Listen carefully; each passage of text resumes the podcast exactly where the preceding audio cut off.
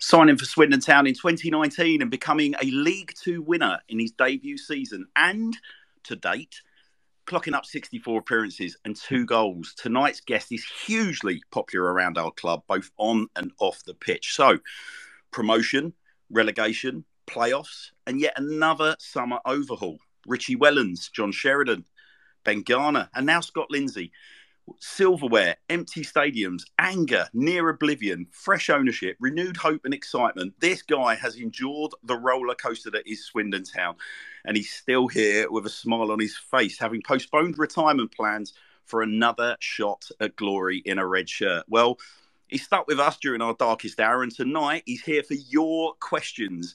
Well, esteemed guests, esteemed listeners, ladies, gentlemen, and everything else in between. I give you Matthew, Marion, Ghislaine Baudry. Frenchie, how are you, buddy? I am good, thank you. Yeah, when you put it this way, like, it's been a roller coaster, definitely. Uh, I, can't, I can't think of another way to put it, mate. To be yeah. fair, you pretty much you. I, I tell people like I, I I live on the London Kent border, Frenchie. I've I've grown up a Londoner my whole life, and when people ask me why the hell I'm a Swindon Town fan, I literally tell them, well, look, there's never a dull moment, and I think you're you're you can testify to that, can't you?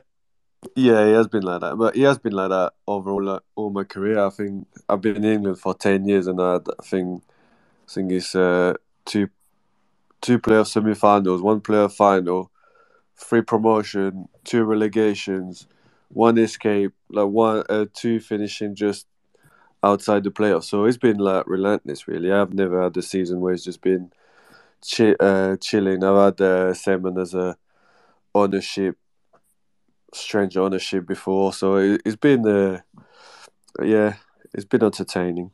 Well, you've literally done pretty much everything, mate, haven't you, in your career? Overseas moves, as you said, you've just listed everything there. It's, yeah, poof, like mind blowing.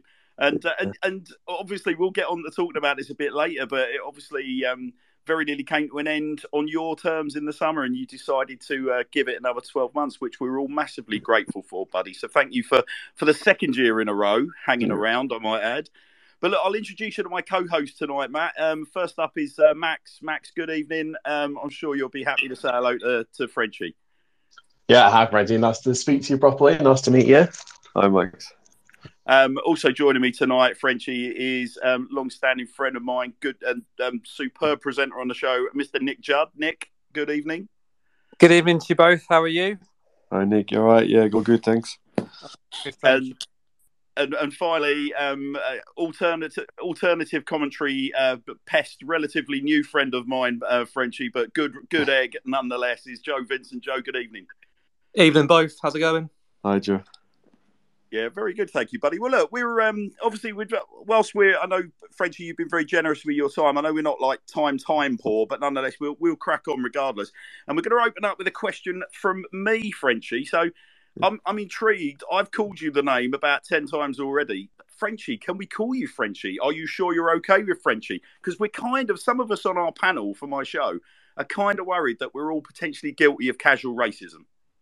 Yeah, I think we had a we had a meeting with the AFA. Like he's, uh, they're trying to say, but no, I'm quite happy with it. Like I say, I'm proud to be French, so I don't take it as a insult, and I'd rather people call me this than um, killing my name. So, yeah, I, I, I, just I'm I'm enjoying it and I embraced it, and I introduced myself. I'm Frenchy, so yeah, no, it's all good. I'm enjoying it. Who first called you it? Frenchie? How long ago? When was the first time you were called it, and who's who's the guilty party? Funny enough, I think like uh, it was Ben Shawley when I was playing with him. so yeah, like uh, when I first came to Bournemouth, uh, some were calling me Froggy and stuff like that. So I definitely prefer Frenchy. Um, I think uh, chose like start calling me like that, and then just it just stuck there, and yeah, just I just been embracing it since. Oh, okay. Well, listen, we're on a our next question that Joe uh, Joe's got for you, um, Matt, is uh, along a similar French line. So, Joe, the stage is yours. Yeah, absolutely. So, um, one from Nick on Twitter. It says, "Frenchie, you came from the famed Le Havre Academy, Mahrez, mm. Pogba, Payet, etc. Who was there when you were there, and why is it that that place churns out?" out so many stars in brackets, especially given that their first team is bang average. um, yeah, no, it's it's um, it's always been like one of the best academy in France.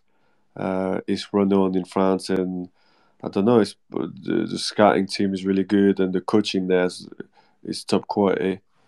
Um, but yeah, we had uh, when I was there, Payet was there. The, if the boys hear it, they just because I keep telling them about it. Uh, I'm just joking about. It. I was like, "Oh, Payet got released from us, not good enough," and stuff like that. Uh, so we had uh, we had Payet, we had Aubameyang that came for a short um, short time. Wow. Um, year above me, there was like Didier Digard that played for Middlesbrough after. Uh, Charles Zogbia, I grew up with him, uh, played with me and with my brother. Um, who else was there? Lassana Diarra, a few years older. Um, I mean, you're not short of quality for a five-a-side team there.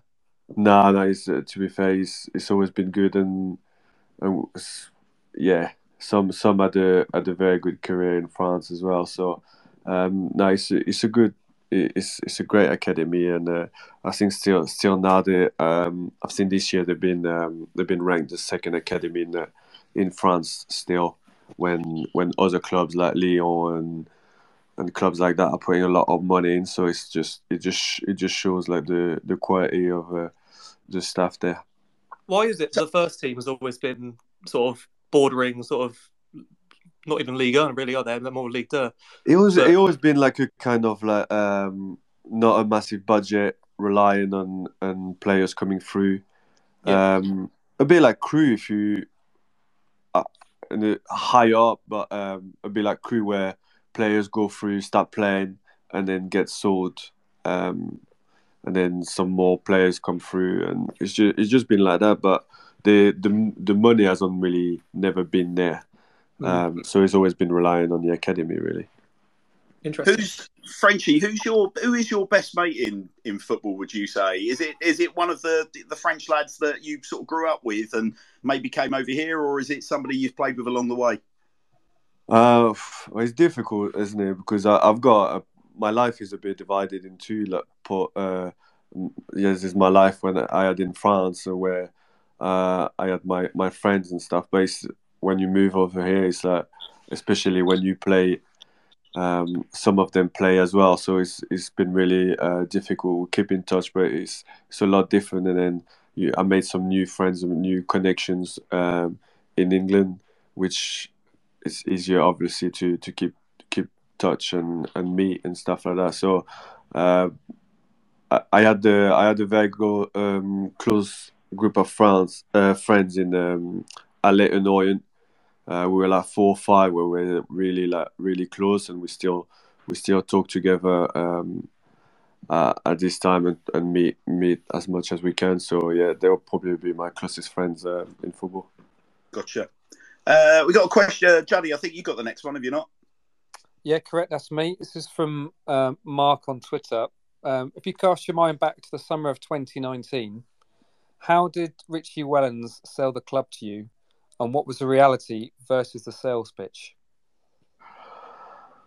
Uh, I think he was pretty bang on. To be fair, I went to meet him, and we just. I think he spoke about it. We just went in the in his office and just spoke about football for for a couple of hours. It's supposed to be just half an hour, and we're just talking about everything about players we knew and and the way the way we wanted to play football and and stuff like that. So we really clicked straight away.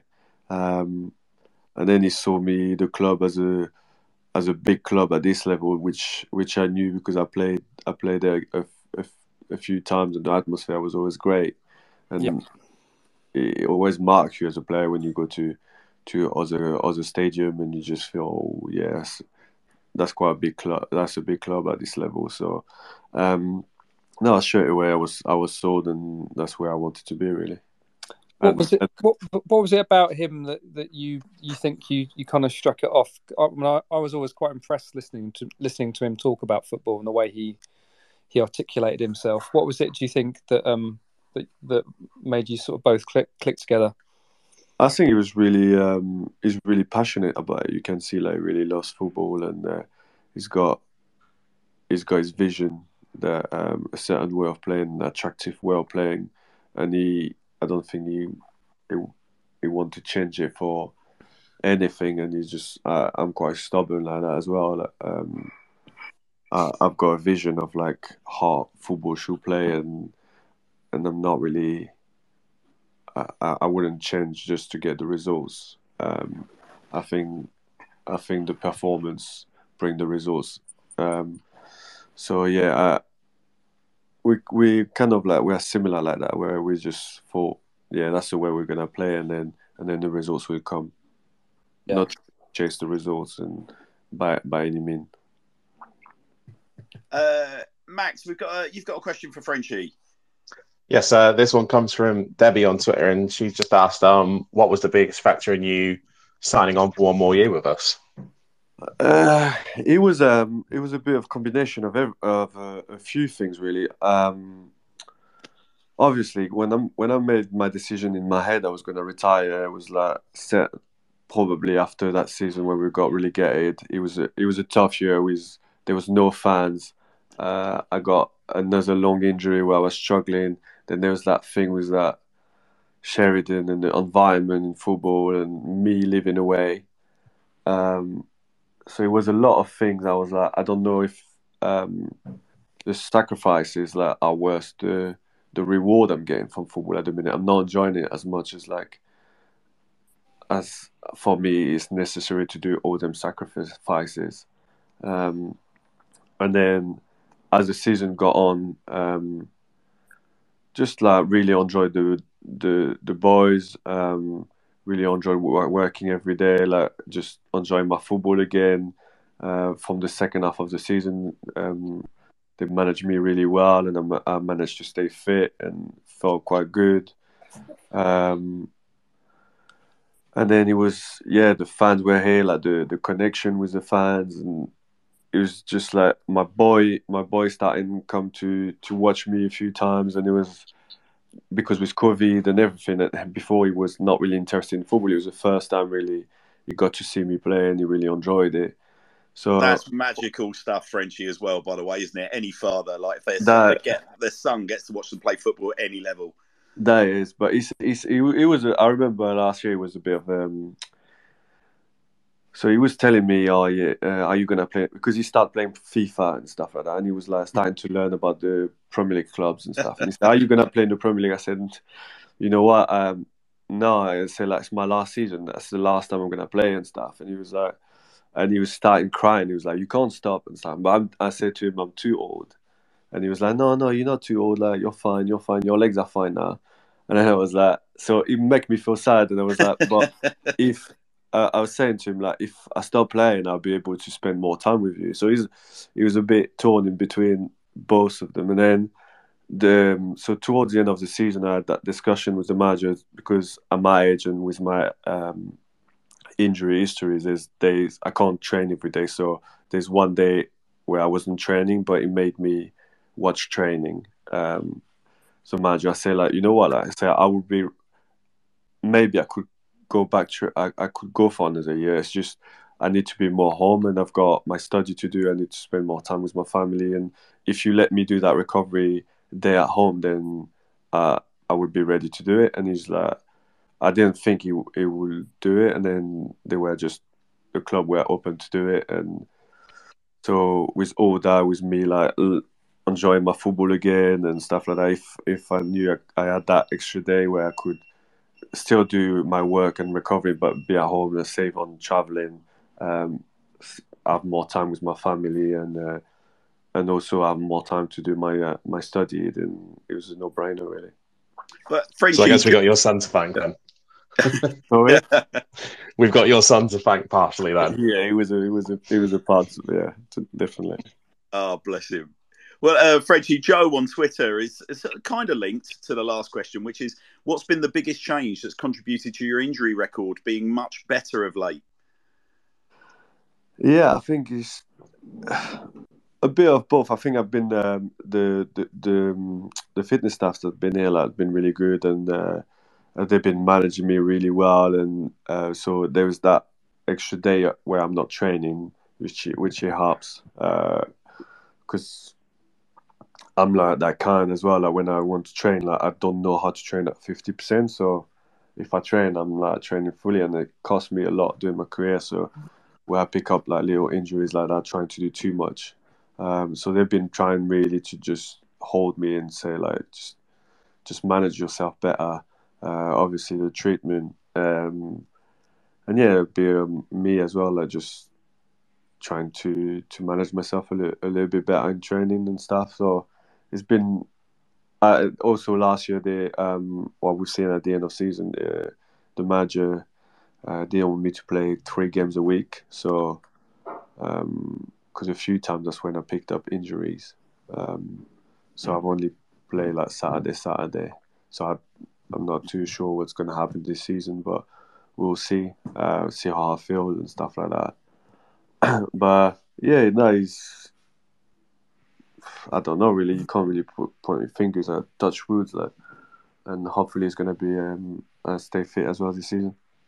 So the next question, Frenchie, you've already kind of touched on this a little bit, but uh, we've got. I think Joe will tell you who it's come from, but we could have literally asked you this question from about sixty people. So, Joe, the stage is yours. Yeah, I think I've got a popular question here, haven't I? Um, yeah, you very. we've seen this come through a lot today, Frenchie. Um, mm.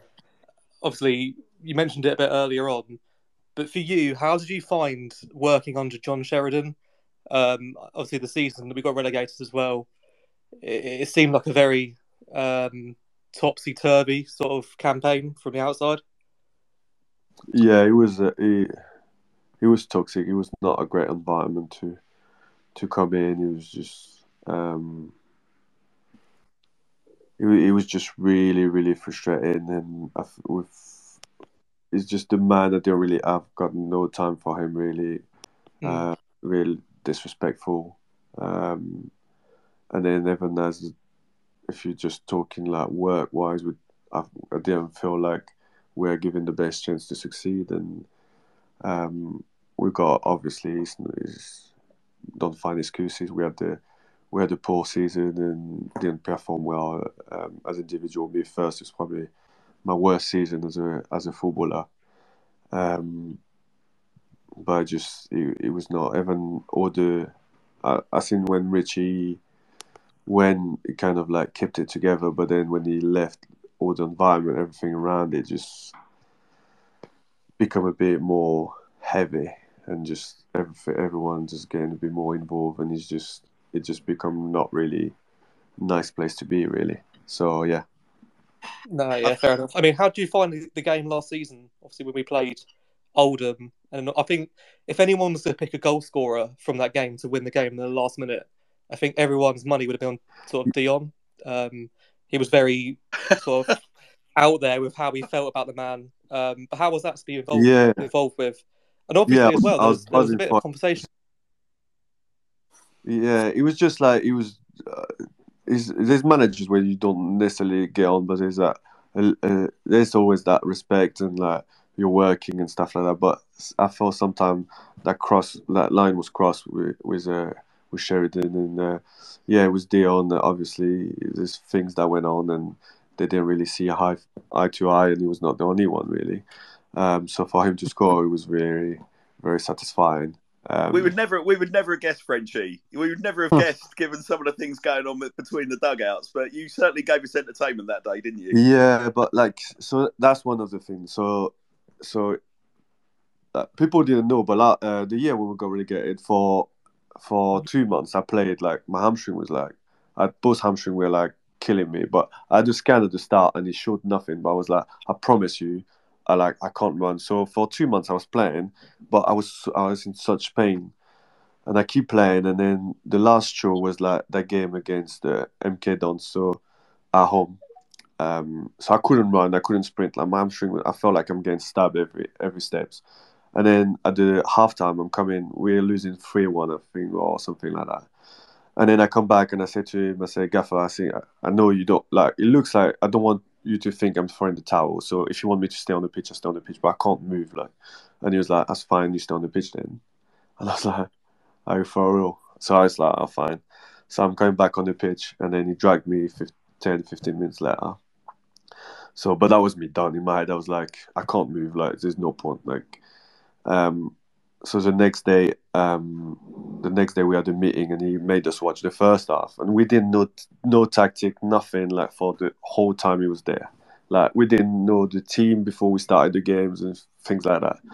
So he showed that, and we didn't even know what we were doing for kickoff. So he showed the thing, and he stopped it before the start. And he's like, I was like, all right, can I say something? And I said, we need to be better and stuff like that, but you need to help us. Like you give us nothing. So I said that to him, and he started like just like swearing at me and all that. So he said like, "Oh, you making up injuries and things like that." He said like, "You're a clown." Like you just basically he was saying I was just pretending to be injured. I was like, like so we argued and stuff.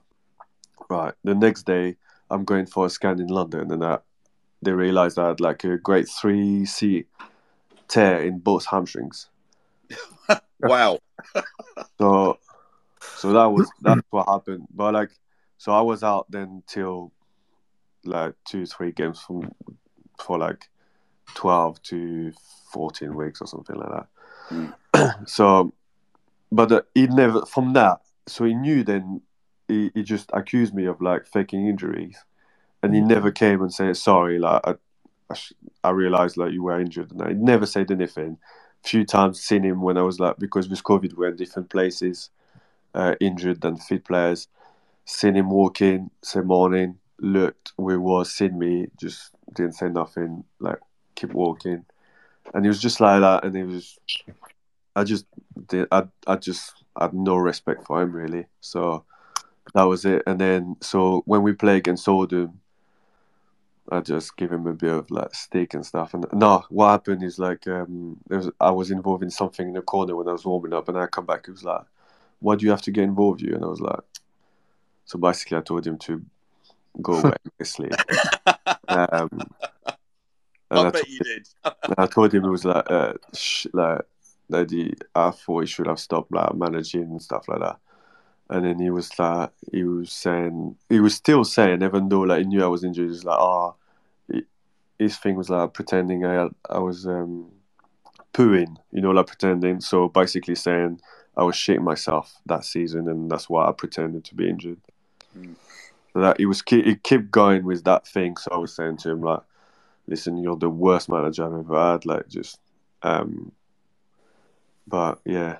Well, look, Frenchie, karma karma works in wonderful ways, doesn't it? Let's just say that.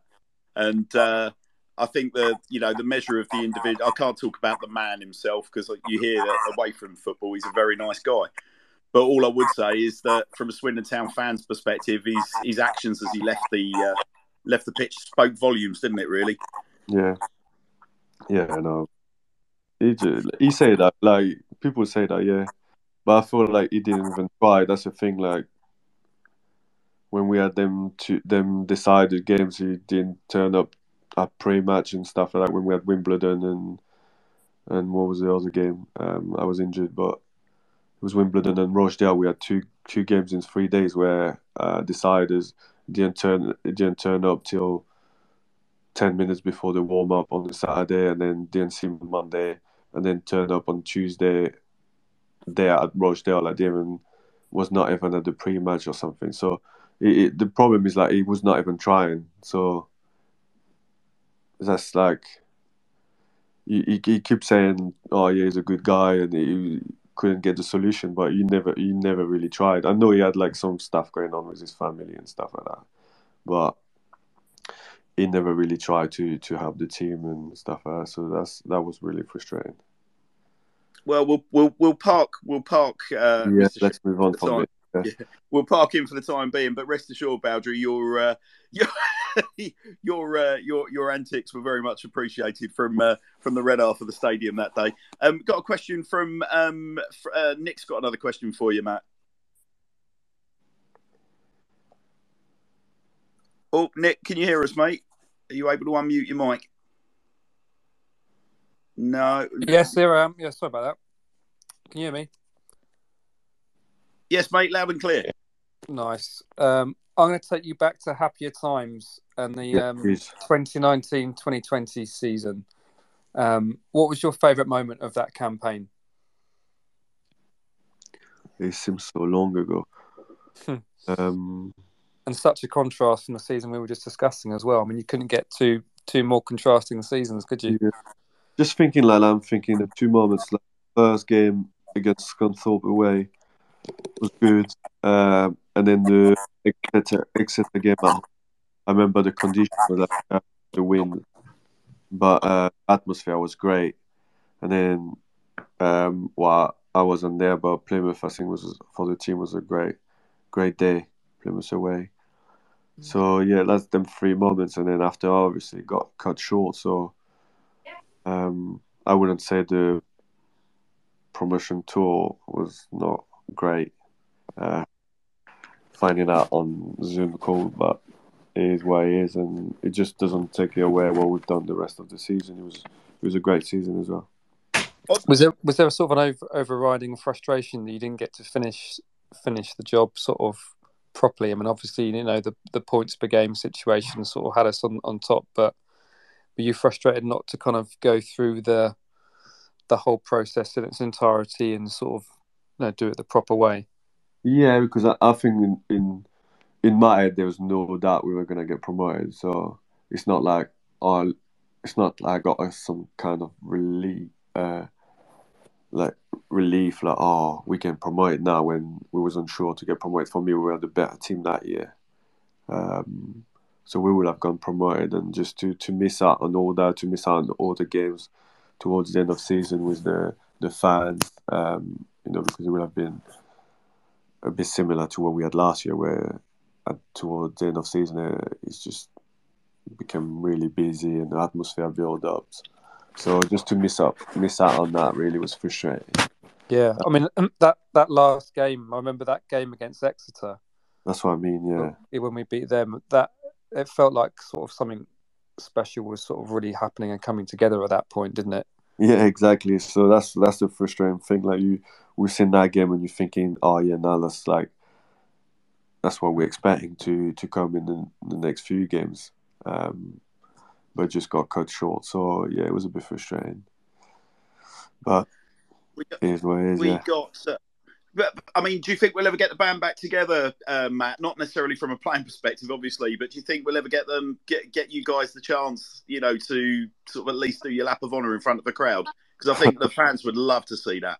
Assuming, assuming it's too late now. Maybe when we all when we all and all retire, we can come back for a little charity game or something.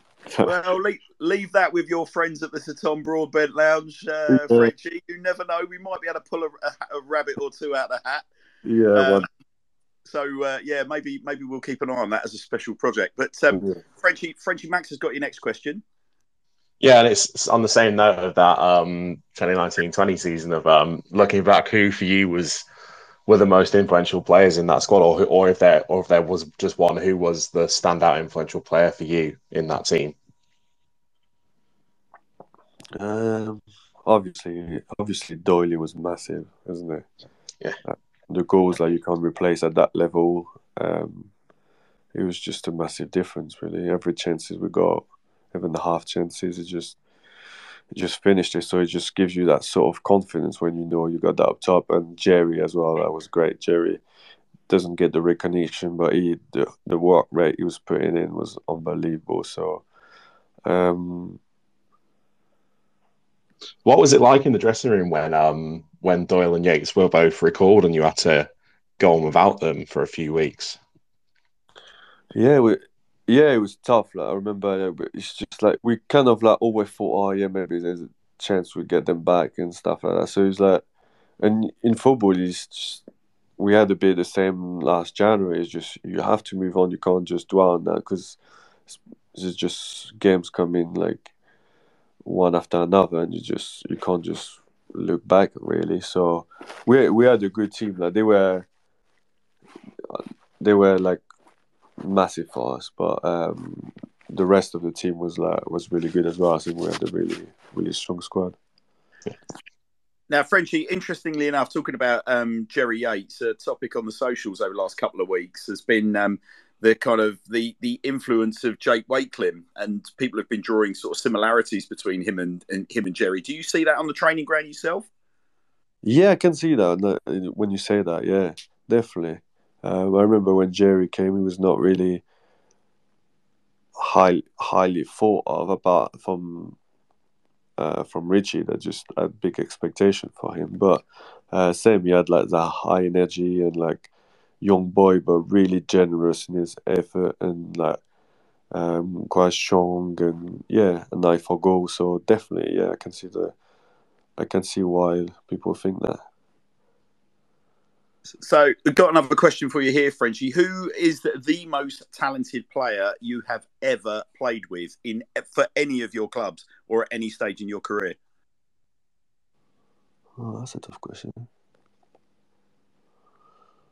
It's hard because football is a weird thing. So you think the most talented one. If I say so, I just told you I play with Payet and Aubameyang, and so people would just assume straight away would be one of them, but it's not.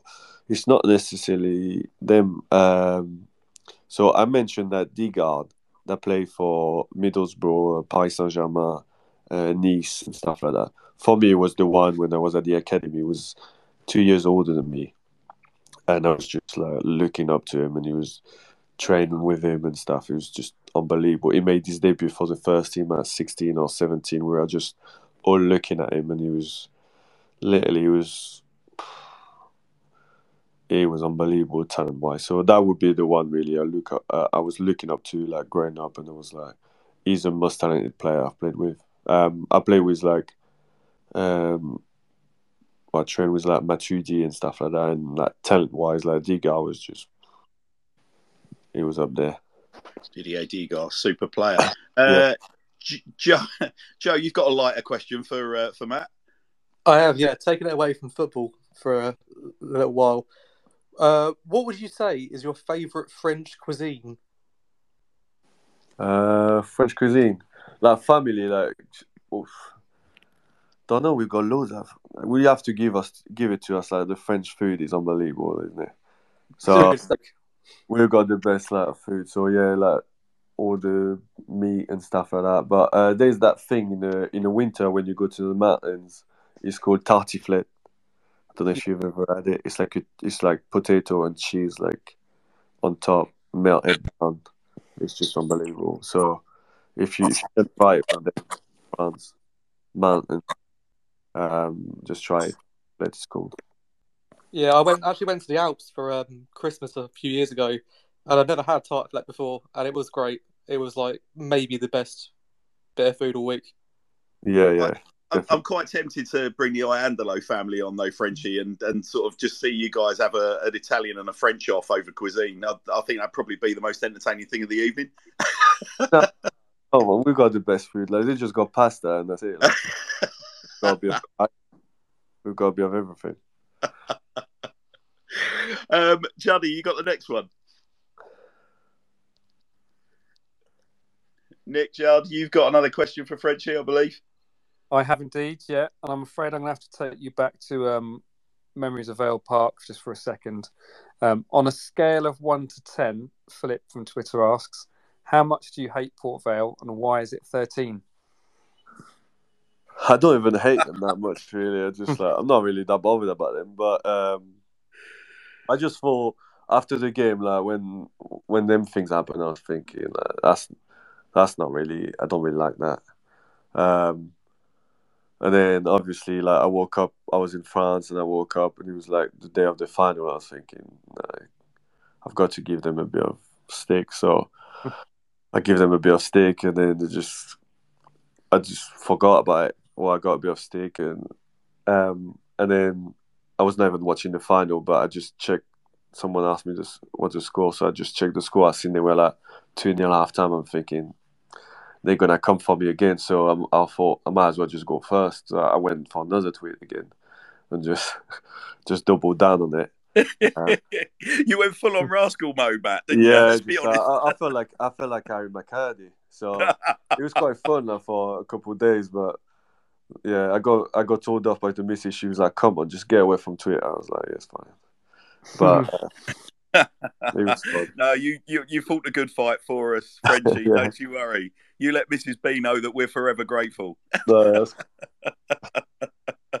right, who, who we got for the next one? Max, you've got the next one, I believe.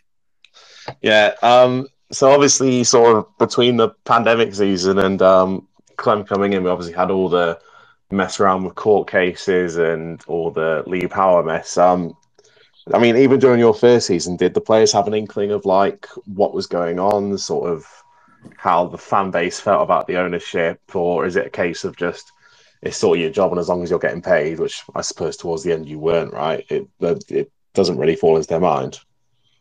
No, that's what I mean. I think under uh, the Richie, like he kind of like he kind of got it under control. Like we never really heard of anything around it. Like it was all him, like controlling most of it. He was the only person really we were, we were dealing with, um, and it was good. Really, everything. There was not really much noise around the the squad that we didn't really hear about. There was no issues and nothing. So, of of course, we knew a few fans were not really happy with Lee Power, but it was very discreet and like uh, we didn't really see much of him.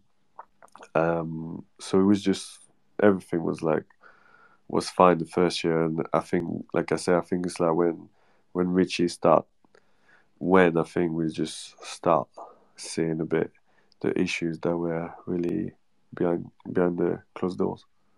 What was the reaction like when Richie left in the dressing room?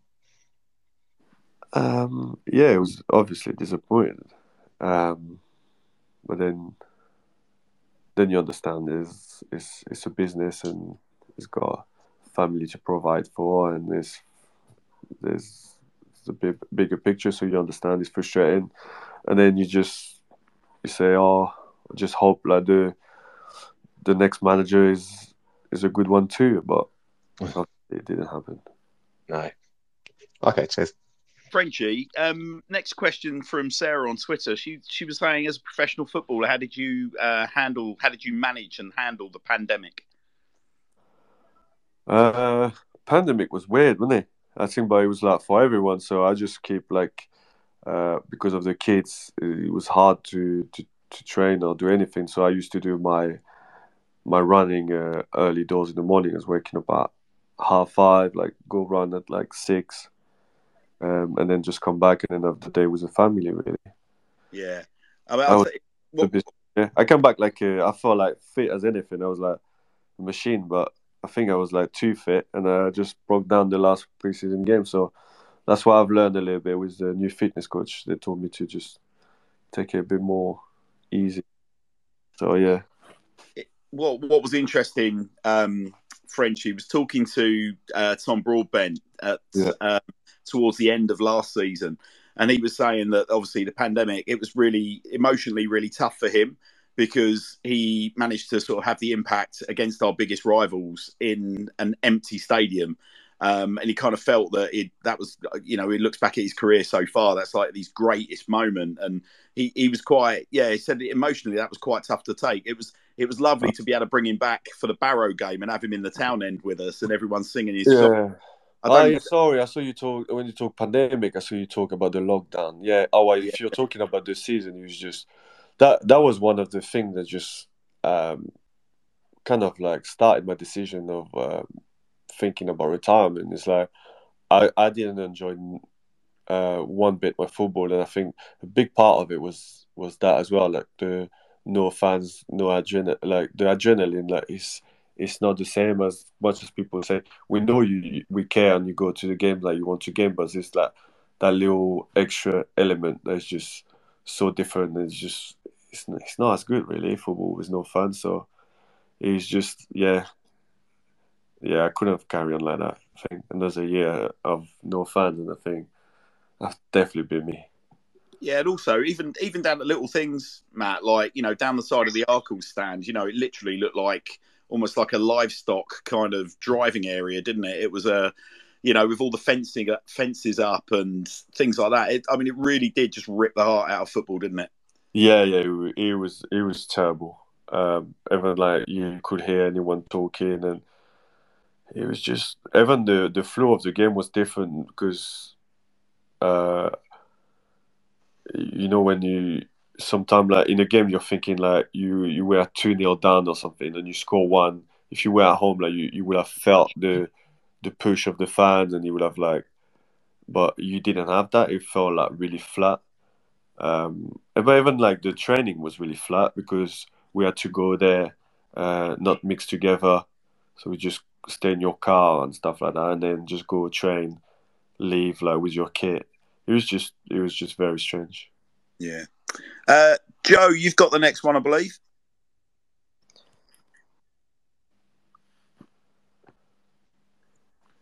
Hello, Joe. You with us, mate? You got the next question, or are you having trouble with your mic?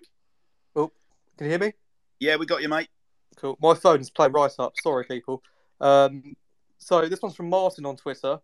A lot has been made about his up about your up for upturn in form towards the end of last season. Did Yeah. you notice it yourself? And do you think there's any reason behind it? Um, no, I just I just think uh, obviously people that didn't mind the year before where, like I said, I think it was my um, my last my worst year as a as a player. So yeah, if you if you start with that in mind, yeah, obviously people have been surprised. But for me, from what I've done before, like I know I can play football. For me, the the main problem has always been to to stay fit, really. So the first year, I felt I was performing quite well. Mhm. Um, so the, obviously the second year was no good, but uh, then the last year, obviously, also the the type of football we were playing, I felt suit me. So when I was injured, it was a bit frustrating because I got injured the second game of season. I felt really well in the in the scheme we were playing and the way we wanted to play. I really, I thought I was gonna have a good season, and then I got injured, and then missed some, some a bit more time, and it was frustrating watching from the outside because I thought I always thought in that team with the players we've got, I could, I could really enjoy my football. So, so I wasn't really surprised. I was waiting. I've I've been fit quite a bit um, since January and waited quite a bit of time on the bench, and it was it was frustrating because I felt I could help the team, but at the same time, um, we had some great young lads, and I was I, I just wanted to to help them and and perform and stuff. So it was just I really enjoyed the the team last year, the squad. So we had a great team spirit, so.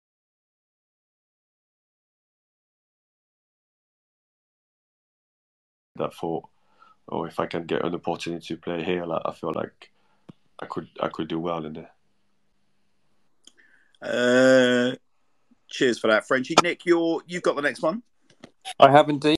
How does uh, how does your young player end up at Bournemouth from Le Havre? Because you um you had um was it a trial at Leeds at that time as well?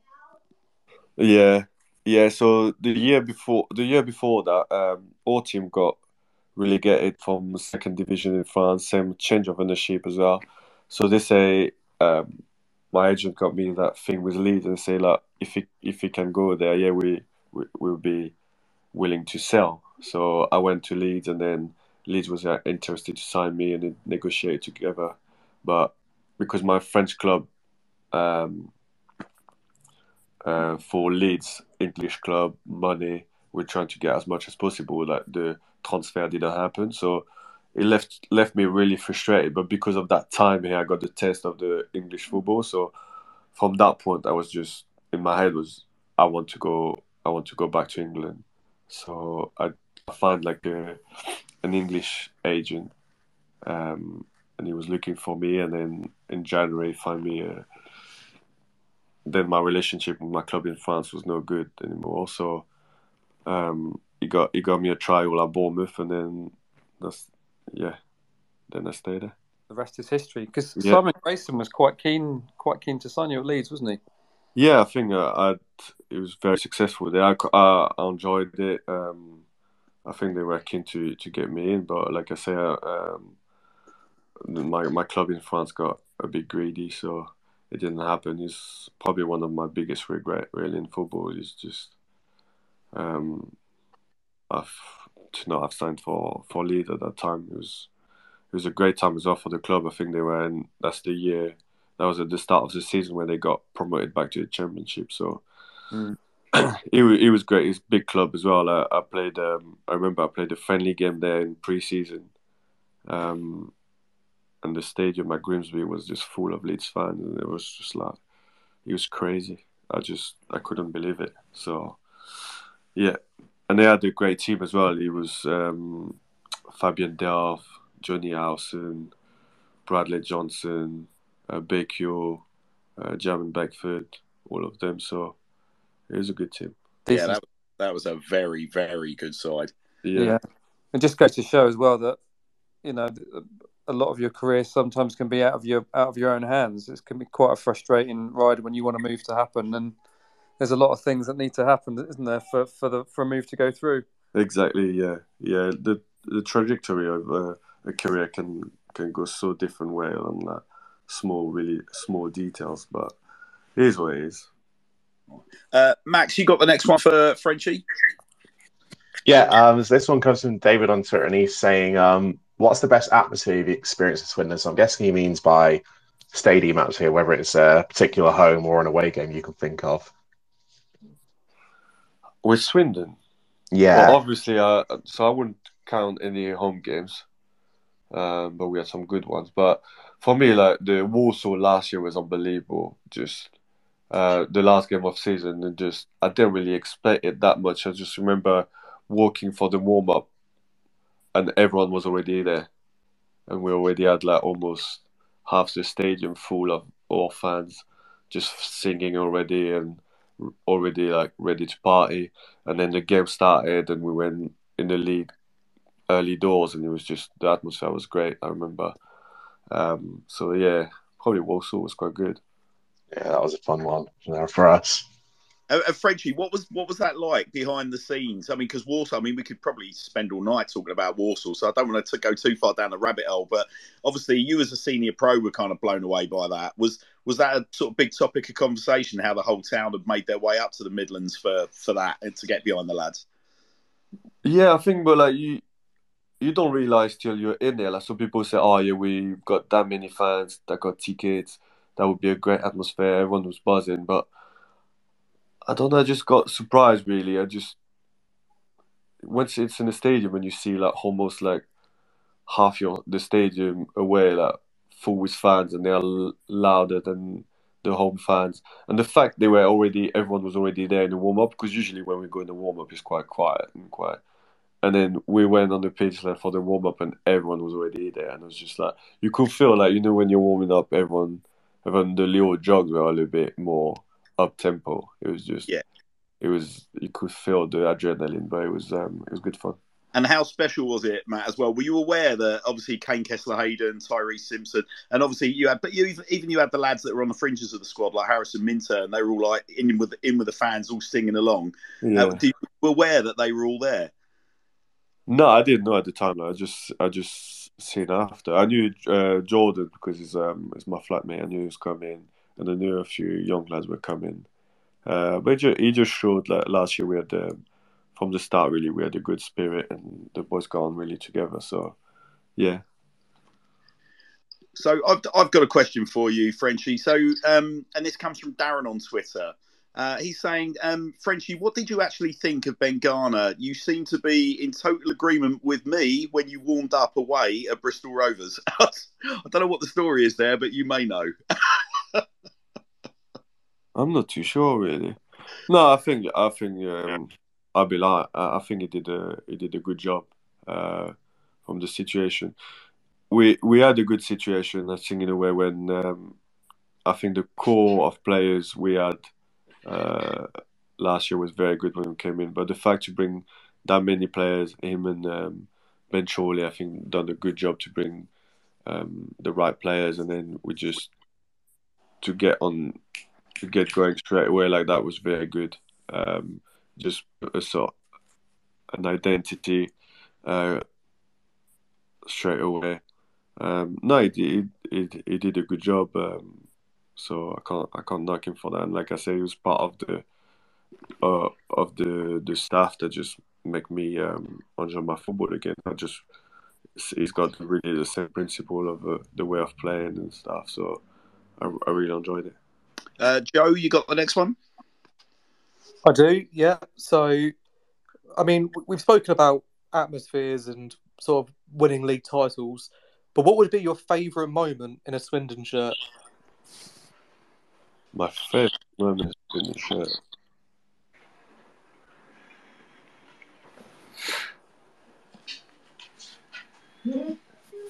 No, it was part. I, I think. I don't know really. I'm just like I'm really big on um, on experiences and like the relationship and like the memories you make and stuff. So even like I, I've got memories of um, away after when we come back to the change rooms, Mm. uh, even in defeat, just the know what we've shared with them lads, and then the scenes after, and just like, do you know, like we we had, we made memories, and we we've had the special bond, and then you just go and everyone like just hug each other, and just like people crying and then stuff like that. It, it is special for me. It's special, like just um. I don't know. I don't know how to explain. It might seem weird to feel like in defeat, like it's it's one my best experience, but it's it's just everything that goes in behind. Really, it's just for me it was special. Yeah, I Um, think that's a really nice answer. I, I, th- I think it makes perfect sense, Frenchy. I mean, we we hear a lot from we've had various players, sort of current and past, um, talking to us about. Obviously, all good teams have got that feeling of like that band of brothers, like that, and that Yeah. is, that that's got to be one of the really really special things about being a pro footballer, right? That if you if you if you can get a team that's special enough that you feel that way against each other, that surely is like that can be the difference between playoffs and not playoffs, promotion and not promotion. You know, that's a that's a very special thing. So I totally understand where you're coming from. Yeah, yeah. No, Uh, usually that's what that's what happened. I remember uh, uh, another memories I've got in football is same when I lost uh, the final at Wembley with Leyton Orient, and the same same way I could remember we had our song before the game and before the game at Wembley putting the songs and everyone looking at each other's eyes and like like having goosebumps now because we're same like you say like a, a group of like brothers and it's just like it, it is special. And I think that's the moment you cherish and that's the moment you remember like a win win and lose is good. But I think like the the thing is like the process. And it's the same I think for the fans. It's like it's not just winning it's the the adventure we went on especially towards the off season that just made it special I think Max, you're you got the next one.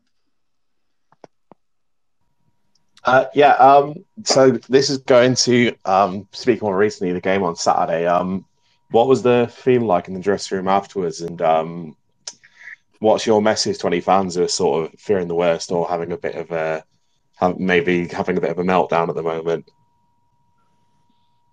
after last game Yeah, yeah, yeah. Hardly. Yeah. I was still about Paul but um, yeah no he, obviously it's um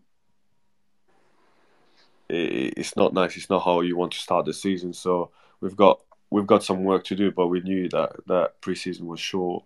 Um we've got new players come in and it's just got we just got a lot of work to do but sometimes it might be a, a blessing in disguise where you just uh, you just realize oh yeah we've got we've got some work to do and we realize what we've got to work on so i think it's a good thing we just talk and say after the game what we need to work on and we've got to be better really so um, yeah hoping for a for a reaction from everyone but there's a long season Yeah, yeah, for sure. Um, for sure. O- On a similar vein, Frenchie, Jan on Twitter said, How would you assess this squad from your perspective, Frenchie, as a whole compared to last year? Um, strengths and weaknesses, etc. Appreciating it's still early days. Well, I think I think same. We had like it's a bit similar than when we start last season when we had a core of good players and then we just added up to it. I think it's just a case of um, we need to get used to each other and just working together. Um, but yeah, we, I think I think we've got good potential. We just we just need to trust, learning to trust each other and, and know each other and and we'll be fine. But we've got we know we've got some work to do on the training ground. Um, so we've done that this week, and we keep we're gonna keep doing it, and keep doing it till we get it right. Well, Frenchie, the next question Joe's going to pose to you, mate. You're going to need to calm yourself down. You you might struggle to get back through the door uh, because your head's going to be so big by the time he's up this. um, so this was a DM we had from Nicholas. It says, Frenchie, you played like peak Beckenbauer in the run-in last year. Conroy too. What changed? What's the importance of having a settled back two and a goalkeeper behind? And who does Frenchy feel is that perfect combo from the current squad?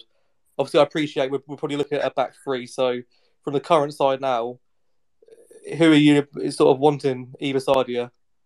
I'm not going to tell you where I want to say. I don't blame be, you. I don't blame you. be fair. Um, but no, like, I think the same because of Dion. Uh, we kind of like same type of player in a way where we like to we enjoy having the ball and we enjoy like passing the ball and stuff like that and we we just get on really well together outside as well um, and we just trust each other we just we just got to know each other's on the pitch and know like trust each other what we were saying to each other's and listen and stuff like that so but it just takes time and uh, I'm sure with the lads, like we've got some, we signed some great lads. It's just, just to get to know each other and just work on on little things and little details, and we'll be fine.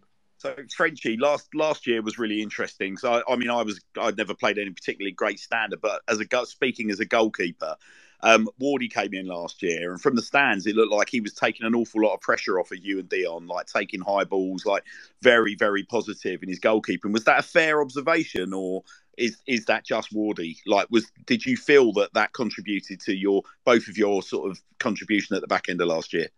I think last year we were we were quite lucky to have two good goalkeepers like that. Yeah. Um, I think Jojo was a great great keeper as well. They were both really quite different in their attribute, but I think I'll enjoy playing with both of them. And I think this year is the same. Uh, Sol is very very talented and is very good with Yeah. his feet. Um, once he, I think he just like settled. This is probably his first experience playing in the football league, but um, I'm really confident to play with both of them. So Yeah. it's it's not the case for every League Two team that can say they got two very good goalkeepers. So we're quite lucky. Um, they're gonna hopefully they're gonna push it, push each other all season and and that just be good for the team. And and similar, I mean, if you'll cast your mind back to your first season, Frenchy, you know, there was a similar duel between the sticks with Steven Benda, of course, and Luke McCormick. Um, you know, and when when Stevie first got in the side, I remember sort of th- there was a lot of kind of, you know, uh, what's the there were people very willing to offer an opinion quite Yeah. early about Stevie, but by the time he finished, I mean, he's really grown into his gloves, hasn't he? Like, and he's he's already doing, you know, he's already advanced his career since leaving the club. So similar situation, I'm guessing.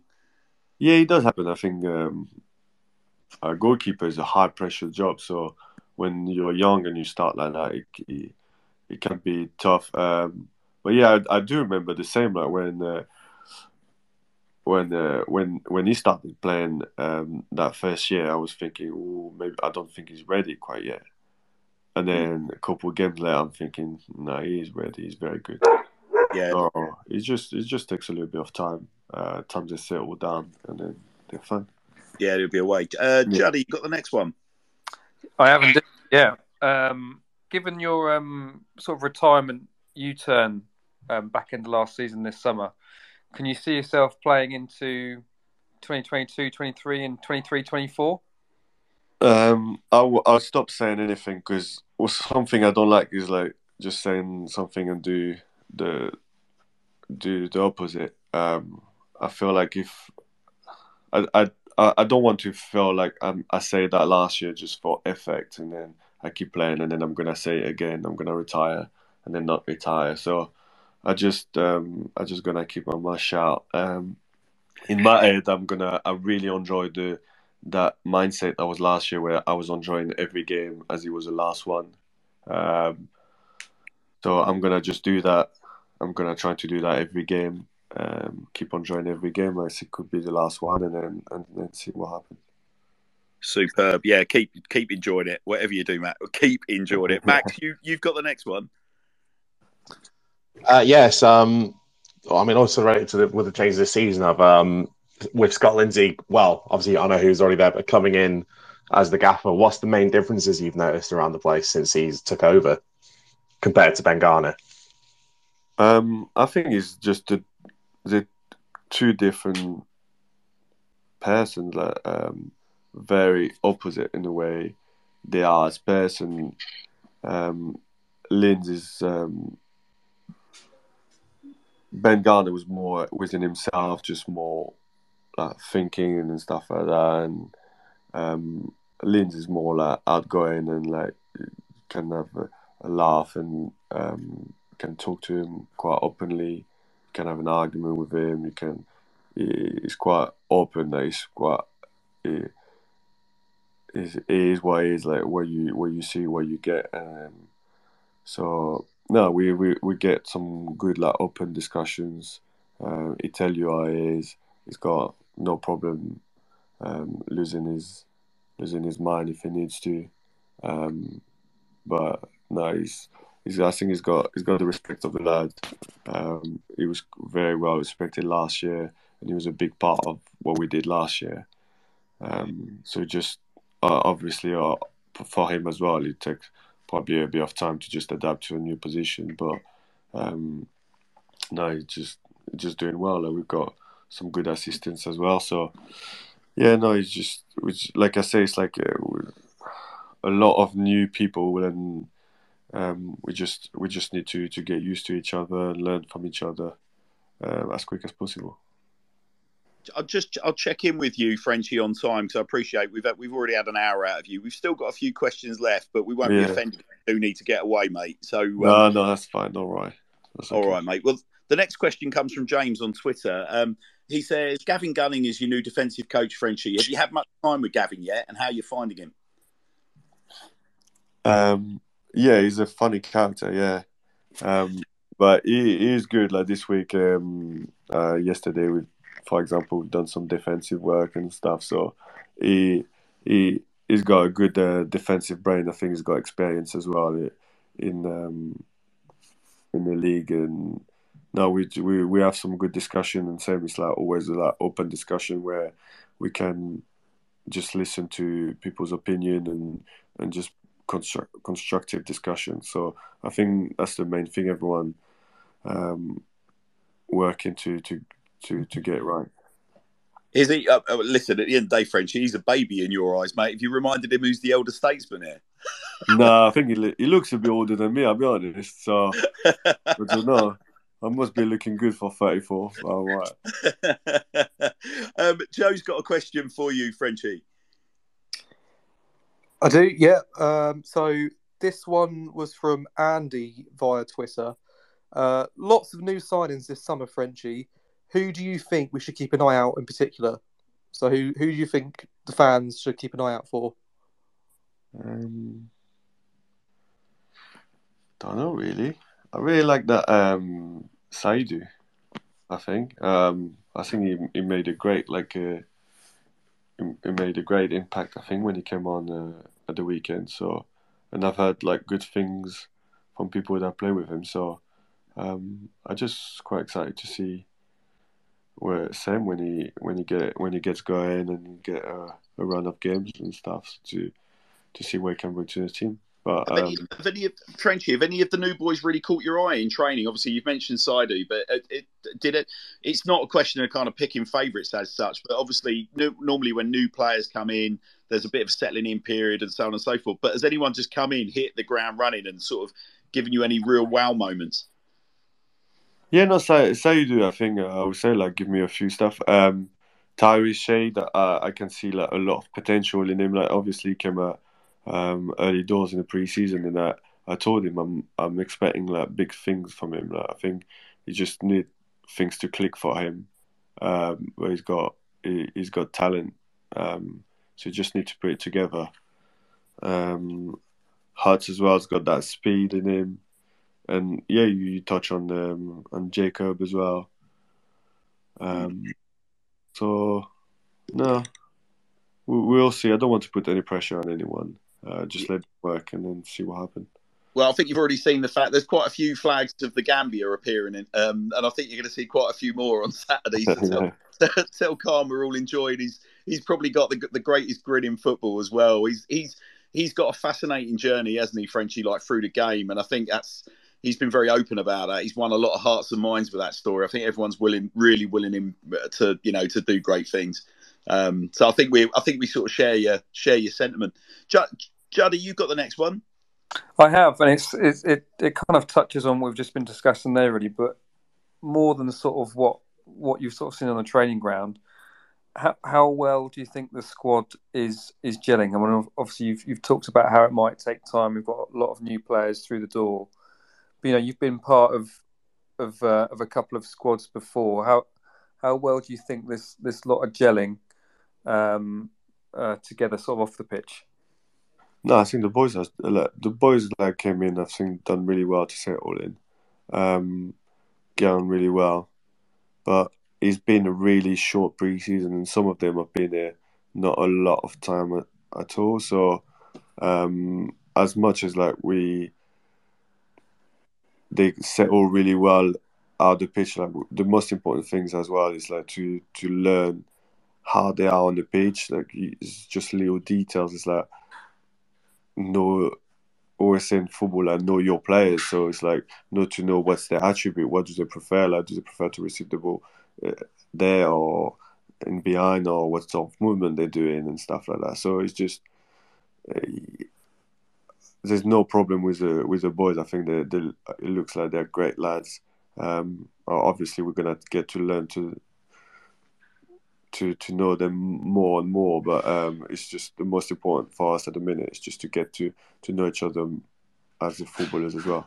I, th- I think it's really interesting, Frenchy. What you you said it a couple of times about the length of pre-season. I mean, for, for us fans, it, in in large parts, this pre-season's been it's really dragged because it's felt like pulling teeth. Because obviously, I don't think there's a Swindon fan that's listening tonight or that will be in the ground on Saturday that expected the big overhaul again in the summer. I, I know, for example, yeah. we t- we spoke to the owner last week, and Clem was saying the same sort of thing. But um, it, it's interesting, isn't it? How for us it I think it would be very easy to forget just how short pre-season's been for you guys because, like I said, for us it's been agony.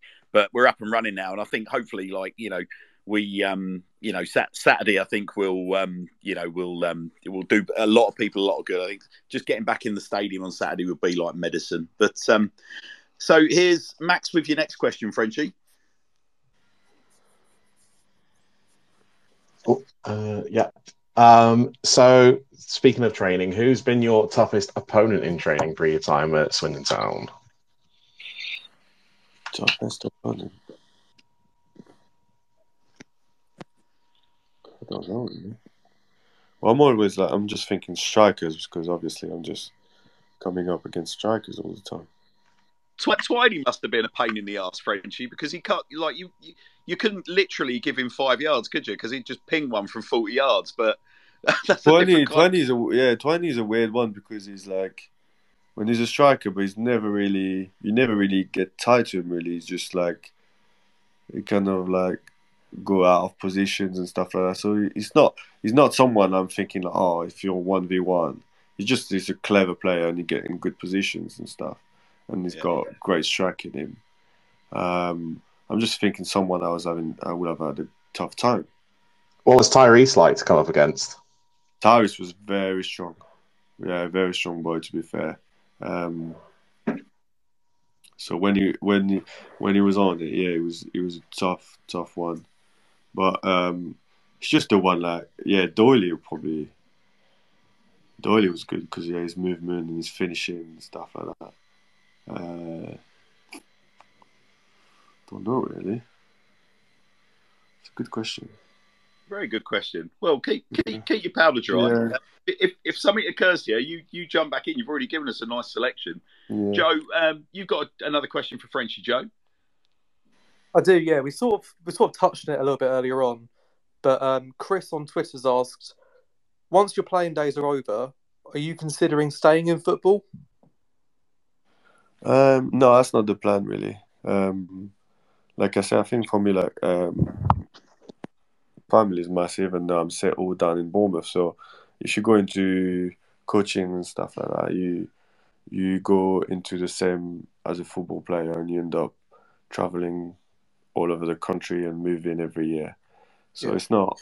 I will have enjoyed like coaching, and I will enjoy managing, but um, it doesn't really suit way, the way I see the rest of my life. So, uh, no, I don't think. I, I, that's my plan. Is like I'm studying at the minute to be a financial advisor, Mm. uh, and the plan is to help football players.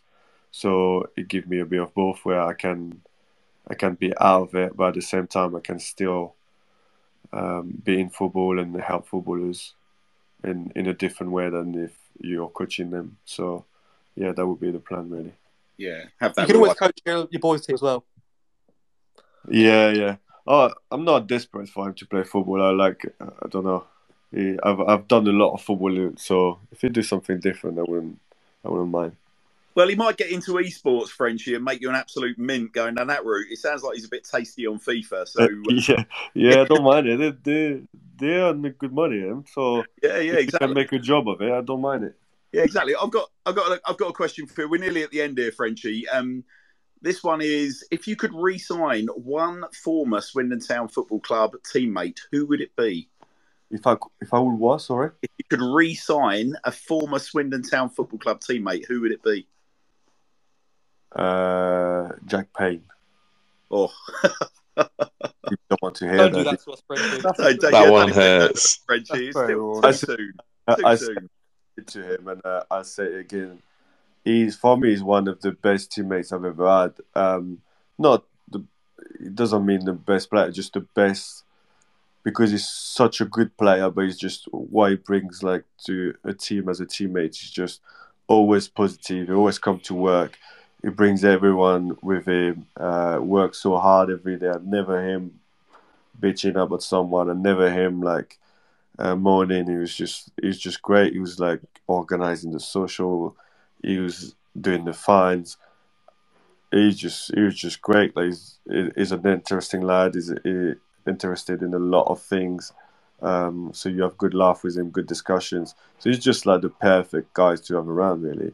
Um, so I said to him, "It's just I was heartbroken when he left, but at the same time, uh, very uh, happy for him because um, I think i- i- if someone deserves to play higher, it's him. So, um, yeah, we do without Yeah. it. But he, he's a big miss. and you know what, Frenchy? I think obviously time time is a healer, and, and it'll heal very quick for us. I think with with Jack, as in, you know, I, th- I think the circumstances are going there. A bunch of ex teammates going with him as well. Obviously, the, the gaffer being there, that that is just an irritant for us. I think, um, particularly for me, by the way, because like I, I don't live a million miles away from Charlton. I'm surrounded by Charlton fans. I went to school with Charlton fans, and I've been getting it every single day. You can imagine what it's been like. Oh, we nicked your we nicked your goalie. Oh, we nicked your right back. Oh, we've nicked your star man. Oh, we got your gaffer. Oh, we got your assistant guy. Like it literally has been non-stop for me. So, but I think yeah, to your point, um, Jack, uh, you know, Jack was like you, one of the players that hung around when things got really dicey for the club. Um, and I don't think there was ever a moment when he's on the pitch he didn't give his all. So um, yeah, I think you know uh, most Swindon fans begrudgingly sort of see him on his way with their best with their best possible wishes. Um, uh, Joe, no, sorry, not Joe. Juddy, you've got the next question, have you not? I do, mate. Sorry, I was just wiping a tear away from my eye there. Um, Frenchie, if you could um, recommend one place in France to others, where would it be and why? Where's your favourite place back home in France? Um, southwest of France, like you know that Biarritz kind of like coast. Yeah. Oh, I think it's lovely. Yeah, I don't know. I just used to go there when when I was a kid. I think there's loads of things to do. The water is fun. Um, you can surf there, and it's just like good vibe. Really, I think I like some nice like little city. So yeah, that's where I would go. Like Bordeaux, that that kind of area. Oh, Beautiful. very, very nice too. Um, we've got Max. You've got a question. We sort again sort of touched on it, um, so we probably won't dwell too much, but nonetheless, it's still worth asking. Yeah, this is from Bar and City. He said um, that your posts of banter in the summer were amazing. Did you feel free as you thought you were out of contract and considering your future? And will you keep posting comedy gold comments for the rest of the season, please? Hashtag French legend. Um, no, no, I didn't do it because I thought I was done. I think at that time I kind of like had an incline I was coming back. So, um, no, I just it's just a bit of fun. I think people that know me know I like to to have a bit of banter and wind people up. So it was just nothing more than that. Um, I was not bitter. I've never been bitter. Like when when I lose, I lose. I'm quite happy uh, to just shake people's hand and move on. It's just it's just a bit of banner. I think they deserve it. From by the way, a, a lot of their fans reacted after that semi final. So yeah, that was it. Really. Yeah, yeah, didn't they? Didn't they just? Um, so we've got um, got a. Uh, this is your second to last question we've got for you here, Juddy. Uh, sorry, no, it's not Juddy. It's from me. Uh, Frenchie, it says, Matthew, do you plan to stay in England for the rest of your life, or will you return to France once your football career is over? And that's from the Reddest Frog on Twitter. No, I think I would. I would stay here forever. I think I'm just settle down in Bournemouth um, with my family, and that's where I, I'm gonna stay. I hope my parents are not listening to this, but yeah, I'm not gonna be coming back. So, well, I'll be I'll be visiting still. It's not far. I'm like from Normandy, so hopefully when I stop playing, I'll be able to. Um, that was one of the things as well. I will be able to to come visit my family a little bit more. Um, but I really enjoy life in uh, in Bournemouth. Um, I feel like home, so that's where I'm to stay. Well, Frenchie, not being funny, mate. Get the get the financial advisory work um, going for. Really going going uh, the you know going like the clappers. Get yeah. yourself a helipad, mate, down in Sandbanks, and you're sorted, right? You yeah, yeah. every day if you want. Yeah, that's it. I need some clients, so if any of you like, need some financial advice, like give me give me a year or two. Oh yeah, don't you worry. Don't you worry. Um, Joe, you've got a penultimate question. I do. Um, so this one's from Chris Howler on Twitter. Frenchie, when are you going to show your face at Foundation Park and give me a petanque masterclass? I can't ask him any more times. I know. I feel so bad. Like I'm. It's just like Tuesday. They just said Tuesday, but Tuesday's not great because um, we go Wednesday off. So usually I go back home uh, to Bournemouth. So it's not a great time. Uh, but definitely one day we'll, we'll play and I'll show you how to do it properly. and uh, we, we've we've saved. Well, it, this is a fairly standard question, but um, go on, Juddy. I should bring it home. So, Frenchie, what is your favourite cheese? Favorite cheese? Hmm. That's a good question, isn't it? I don't know. I don't want to be too technical. Um, I'm just, I don't know. I just love cheese. People that know me, like, I see, like, my friend here, like, he's listening, John Marquis, like, he knows, like, I put cheese on anything. um, but no, I'm not difficult. Like, any cheese I take. I don't really like, like, my family, they take, like, that proper, like, stinky one. Like, I'm not into this. Um, so I like my cheese, but not, not too extreme. Now the Italians are all laughing at you right now, Frenchie. They want a specific cheese. They're like literally they're they're laughing at you. They want a special cheese. I like tomme. Do you know la tomme? It's uh, same. It's like a it's a cheese you get in the in the mountains. Um, but uh, yeah, no one know it know about it. I don't. I, so it's like you can get in Alps. It's like a cheese with like it looks grey on the outside. Um, so yeah, that's all right. Oh, by the way, Chris has just messaged to say you can change his day anytime you like, Frenchie, for that petanque lesson. Oh, right. Tell him a Thursday then. Thursday I'll, i come play. Cool.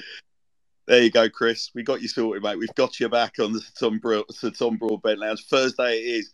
Um, you may even get a guest appearance from us. We might have to come and film it. Um, well, look, Frenchie, that, that, that, was your, that was your show debut, done and dusted. How was it for you, mate? Hope, you, hope it wasn't too painful. No, no, it was lovely. I hope that people didn't fall asleep like listening to me, but it's fine. Just your dulcet tones, mate, lulling us off as opposed to boring us. Don't worry about that. All right, that's cool. Well, look, Frenchie, uh, listen. Uh, I mean, I, look, I'll, I'll, speak on behalf of all the lads. Like, thanks ever so much for your insights on the current squad, and also obviously some of the, the glorious and not so glorious um, uh, times you've had in a red shirt you're, hugely popular, buddy. Um, you know, you, you've you've got all of our support going into the new season, mate. Um, yeah. Hopefully, you guys go on and smash it. But um, if there is one thing you could say in closing, Frenchie, to Swindon Town fans ahead of Saturday, what would it be? Yeah, no, like I said, just stick with us. Um, we're working on it, and it, it, might take a little bit of time. Um, but if we could go back to that atmosphere that we had the last three, four months of the season last year. It was just massive difference, and he pushed everyone. So, um, yeah, if we can get a, a good atmosphere on Saturday, that would be brilliant. Outstanding. Well, Frenchie, thank you ever so much, mate. You're you're welcome on anytime. You know that. Don't be a stranger. Yeah. Um, we're gonna be we're gonna be working our way through the first team squad over the um, over the season. So um, hopefully you can say um, uh, this has teed it up quite nicely for, for the rest of your colleagues, and we'll have a bit of fun as well um, with those guys over the coming few weeks. But ladies and gentlemen, uh, Matthew Baudry, what absolute treat to have you on. Frenchie, you're free to disappear anytime you like, mate. You just Cheers, thank you very much. I enjoyed it. mate. Best of luck. Cheers, Best thank of luck you. for the season, fella. Cheers, bye Well, Nick, Max, Joe, like, wow. Frenchie, what a guy, eh? Yeah, Yeah. that was great. Really good chat with him. Fantastic, yeah. Yeah, he's a great lad. Um, doesn't yeah do, doesn't pull his punches. Obviously, some of the questions. Hopefully, we've not disappointed you guys. We we tried to ask pretty much all the questions. Some of the late ones that came in, we just couldn't get round to. We were absolutely drowned drowned in them. But um, I think the thing that really excites me, there's a few things that come out of that, guys. I think it's probably worth spending a little bit of time talking about. Um, first and foremost, obviously, um, credit to Frenchie not pulling any punches, sort of ask, answering as many as many questions as we fired at him. Obviously, there were some that are, are politically difficult for him to answer when you're talking about you know the current squad and things that are going on. But I think the takeouts for me were, you know, he's he's clearly really encouraged about the current squad. Um, it's really really important that we all recognise that pre-season has been really really short. And I know that's been on the socials a real kind of bugbear, like people sort of saying, well, we haven't really played many pro clubs, this, that, and the other. Um, obviously, we've made an awful lot of signings, and hardly any of those guys. Just thinking of Angus MacDonald, like he's literally been through the door, big signing for us, but he's been through the door about a week. And all of these guys as well. I know the club are really keen on a lot of these guys actually relocating to the area, and that's a big thing, isn't it? I mean, Nick, that's you have a lot of contact with professional footballers, Nick, over your journalistic career and you'll have and also having been the admin at Swindon as well at times past you'll you'll you'll have a, an opinion on that as well isn't it because players once they relocate to the area that could be a huge huge effect on their form can't it Yeah, I think so. I mean, I think when when players players feel feel settled, then obviously that enables them to sort of crack on and and maybe produce the sort of best work. But I think for us, when you've got a group of group of lads who are committed to the area and committed to the you know, to the club, then that's um that's probably going to be far more beneficial than than having sort of unsettled loans and stuff like that. So it's good to hear that kind of stuff, and they're all kind of committing and and um and coming close to the club. That's um I think that's a really positive thing from the, that's happened so far. Yeah, I'd say so. Max, I mean, just coming to you on the kind of the points he was making about, you know, stick with us, um, you know, patience. That's that's he will know that that is a big request of Swindon Town fans, isn't it, Max? Because you know, we, I mean, I like to think I'm not so bad. Or you'll often hear me on the show, kind of appealing to our fans to be less hair trigger, but that is a big request for us, isn't it? You know, we've got a hair trigger kind of fan base. They do tend to, as we've seen this week, you know, after the result on Saturday, you know, there was a very noisy minority of fans on the socials doing their absolute conkers. And, and certainly anyone that's kept an eye on my socials this week will know that for whatever reasons I've ended up in the crosshairs just because of the, the nature of vitriol that's been getting kicked around the socials. But I mean, what's what's what's your take on that, Max? You know, the patience aspect. Yeah, look, definitely. I mean, we all know Saturday wasn't wasn't wasn't good. It wasn't a good performance, but it's one game, and they've come off a, a short pre-season, and there's been a big overhaul in the squad, big overhaul in the coaching, the management team. It's one of those we just have to stick with it. Um, you can, I, I don't mind because I, I I've had a few criticisms of Saturday, but I'm not going to go into meltdown over Lindsay or how the club's being run or what the even going into what the owners are doing. It's just we just had an off day. We've got games coming in thick and fast, and we'll see what the squad's really made of from that. But I'm not I'm not in panic mode or anything. You know, we've got quality in the squad, and just got to see it shine through, basically, haven't we? Yeah, yeah, I'll make you right. I mean, Joe, I, you know, it's an interesting one. Obviously, Frenchy talks about yeah, the new gaffer reflecting on the old gaffer and their differences. Obviously, he was very, very complimentary about Scott Lindsay.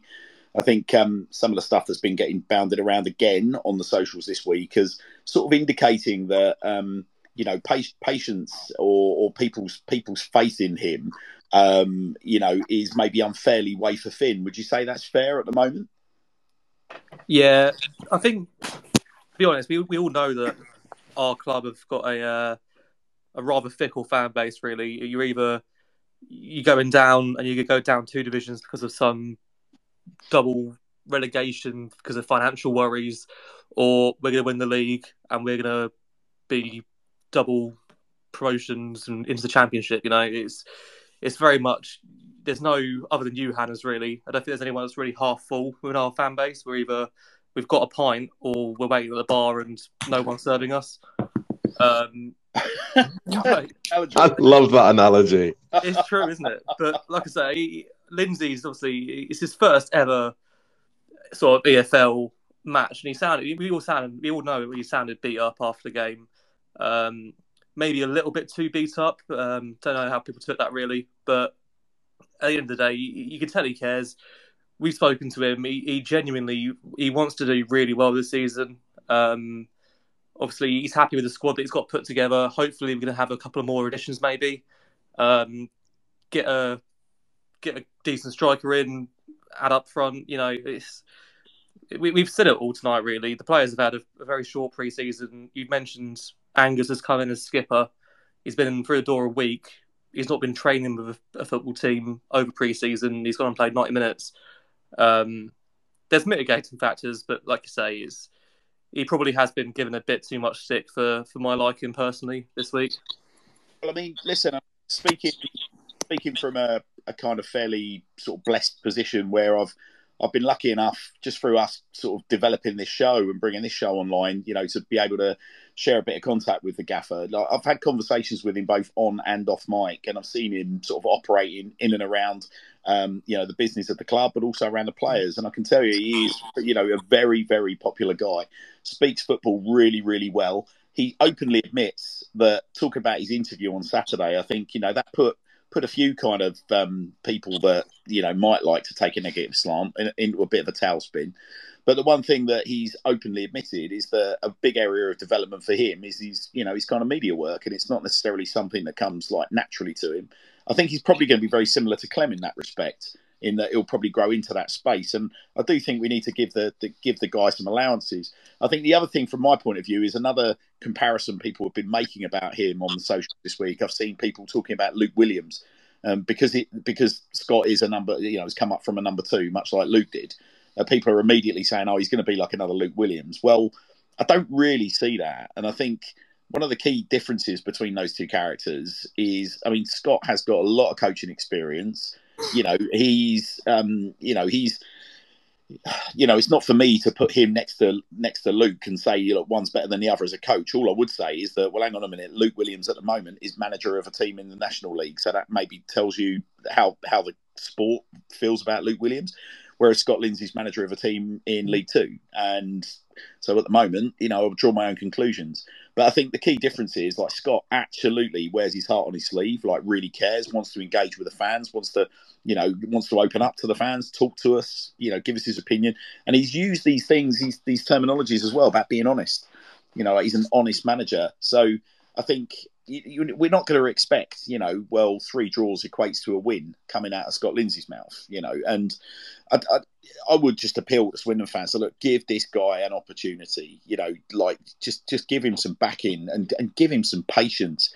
Um, I do feel that I'm kind of appealing to a, very noisy minority there, and you you know you're entitled to do what you like. You pay your money, you, you behave how you like in the ground, but um, you know, I, I just I don't I, I, would hate to see us turn the manager into a whipping boy in the same way because we do you know, the same way we've turned some players in the past into whipping boys because we do like a whipping boy at Swindon Town, Nick Judd, don't we?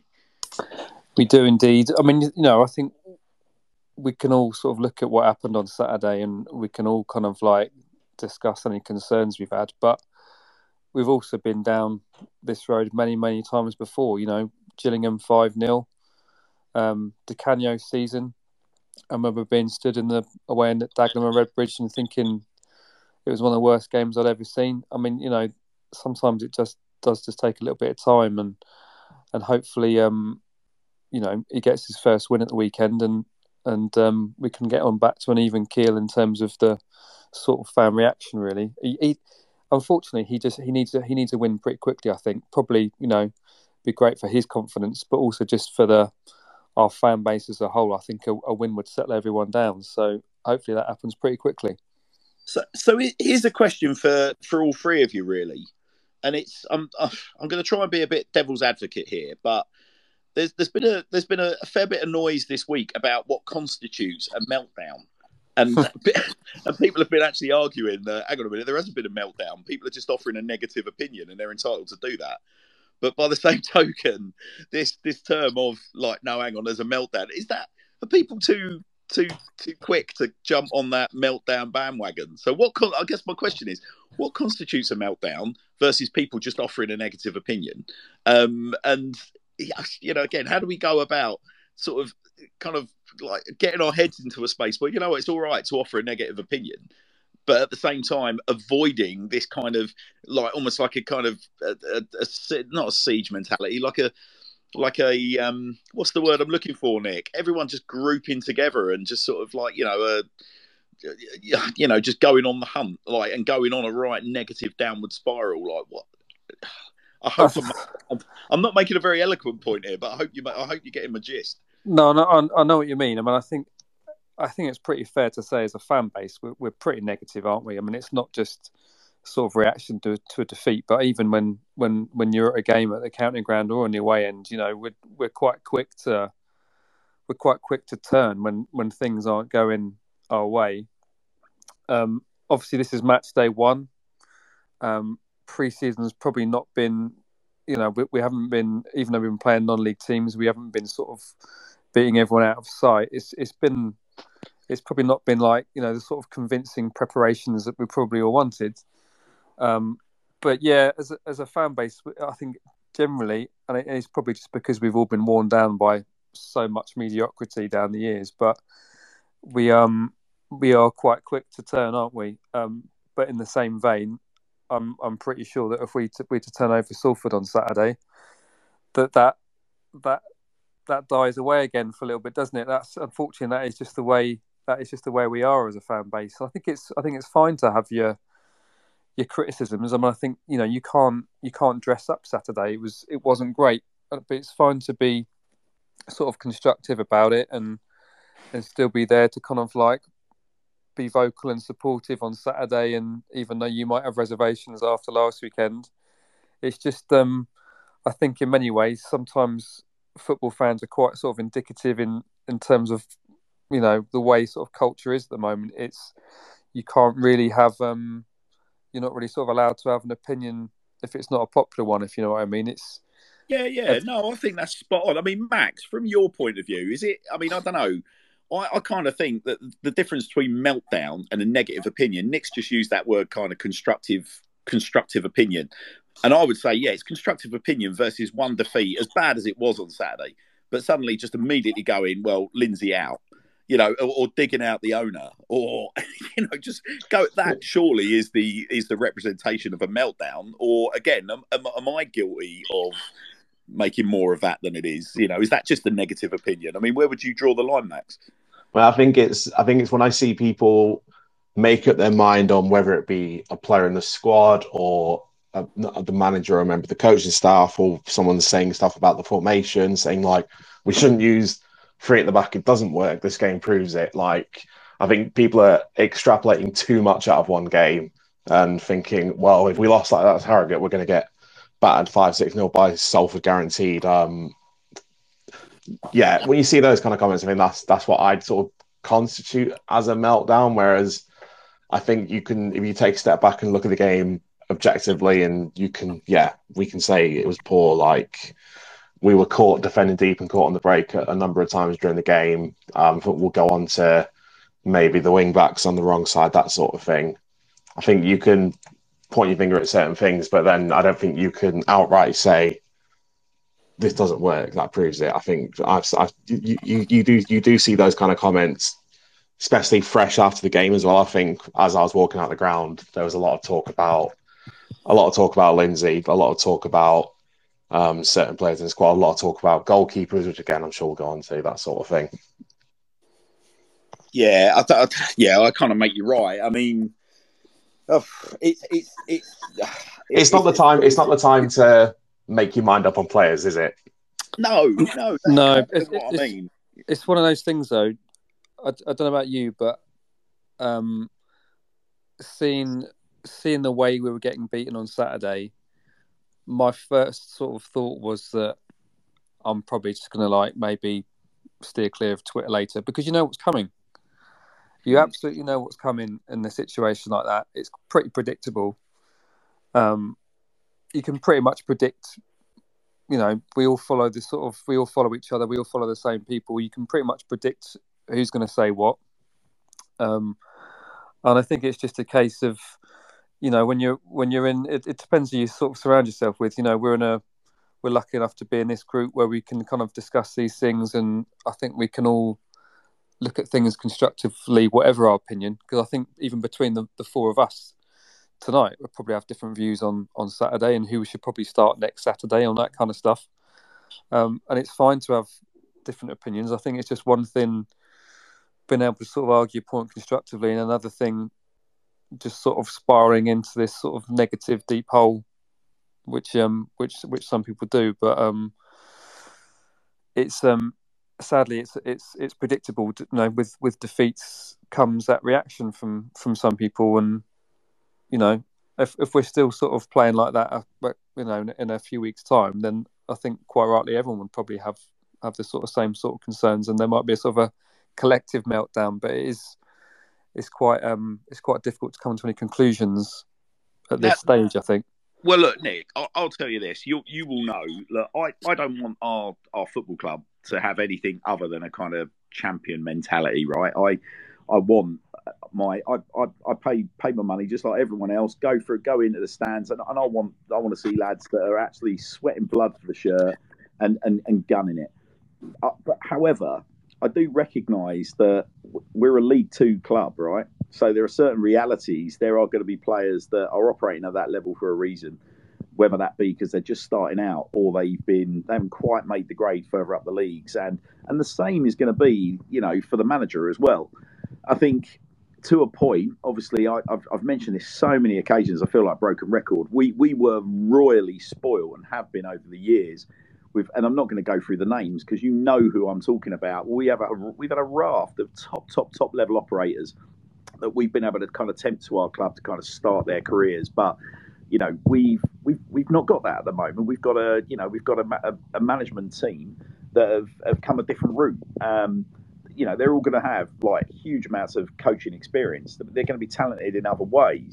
They might not necessarily be the most polished sort of like you know media individuals, but I guess what I'm trying to say is that we don't we don't seem as a fan base. I guess because we've been spoiled. Sometimes I get a feeling that we we don't actually allow like make any allowances for the fact that we are League Two for a reason. That actually things can improve as we move forward. We can all grow and progress together. It just seems to be that people very quickly turn around and reflect on Glenn Hoddle and, and or Paolo Di Canio or Dennis Wise and Lou Macari and go, hang on, that's that's what I expect. Scott Lindsay's not that, therefore he's not my man. Do you, do you get where I'm coming from, Nick? Yeah, absolutely. I mean, you know, I think when um, there was so much chat, I think the, the managerial appointment situation this summer went on for so long that there was so much time for rumours to kind of fester.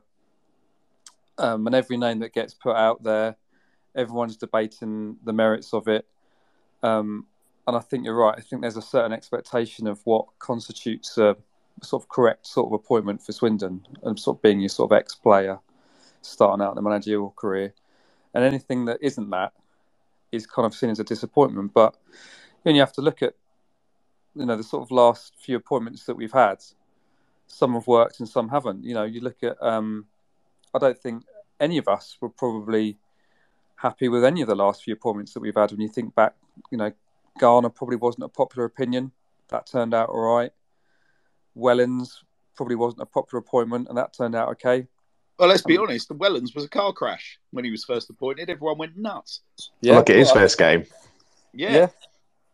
Um, and I think I was I was really critical of the Wellens appointment. I was really disappointed with that one, um, and that worked out okay. I mean, and obviously, you know, there've been others that haven't. Um, I think that's that's the key thing at the moment is we just don't know. You know, Lindsay might work out, he might not. But clearly, um, he's a passionate guy and his heart's in the right place. And it's his first job, it's his first game, it's his first squad. Um, I think um, I think it's it's only sort of fair to give give him you know a chance to to try and succeed. You know, it's um it could take a bit of time, given that we've had. I mean, I think last year we massively lucked out with what happened um, at the start of last season when you think how quickly that squad was thrown together and then how quickly we hit the ground running. I mean, I think we probably all want and expected that to happen again this year, and it might not. You know, it might be that we have to be a bit more patient this year, and and hopefully it does sort of all come together under under Lindsay. But um, yeah, to, for him to be getting sort of and the team to be getting so battered after day one um, seems a bit harsh. Yeah. Well, look, I mean, a couple of things, right? First, first things first. And I, and I only really reflected on this about a week or so after he wasn't given the job, right? But you think of Michael Carrick, right? Everybody seemed to kind of want Michael Carrick as coach. But if you think about, if you stack Michael Carrick's coaching career up against Scott Lindsay, and you're trying to get best best bang for your buck for Swindon Town, you know, I'm sorry, but Scott Lindsay's got more coaching and managerial experience than Michael Carrick. And that comment alone, I know, is going to irk people because you're going to talk about, yeah, but Carrick's an inspiring character and blah, blah, blah, blah, blah, blah, blah. But if you're going to go on CVs alone, are you going to go on Michael Carrick because he's had a few games, you know, essentially caretaking the Man United first team and he's been managing the under 23s or the reserves? Um, or are you going to go for somebody that has got a wealth of coaching experience and fit, crucially fits within sort of budget constraints? I mean, we don't know exactly what Carrick asked for, but I think most people drew the conclusion that Carrick's going to want a pretty penny, right? That's that, that that's the first thing I'm going to say. But I mean, the second thing I'm going to say is is just what, what what's been a current theme about tonight. That you know, listen, I, I, reflect on the Paolo Di Canio season and I reflect on that early period of the season where, yeah, we won our first game, but then we didn't win something for, we didn't win another game for about another 13 games. But then all the fitness work that we put in over the summer, we absolutely were gunning teams towards the end of that season to a point where you can say, actually, I know it wasn't quite a canter, it was a very, very successful season towards the end. So, I mean, uh, you know, look, Max, I'll, I'll, sort of put the conversation back to you, mate, at this stage because you were at the game on Saturday. Um, we mentioned obviously the goalkeeping situation. We've mentioned fullbacks. Um, we we haven't mentioned the fact that um, very rare um, off game for for Louis Reed, only sort of seventy five percent pass completion rate compared to his his usual almost imperious ninety nine percent or however you would score it. How I'm going to approach this this little segment, Max, by talking about s- selection for Saturday based on on what you saw at the game on Saturday. What direction would you take with it?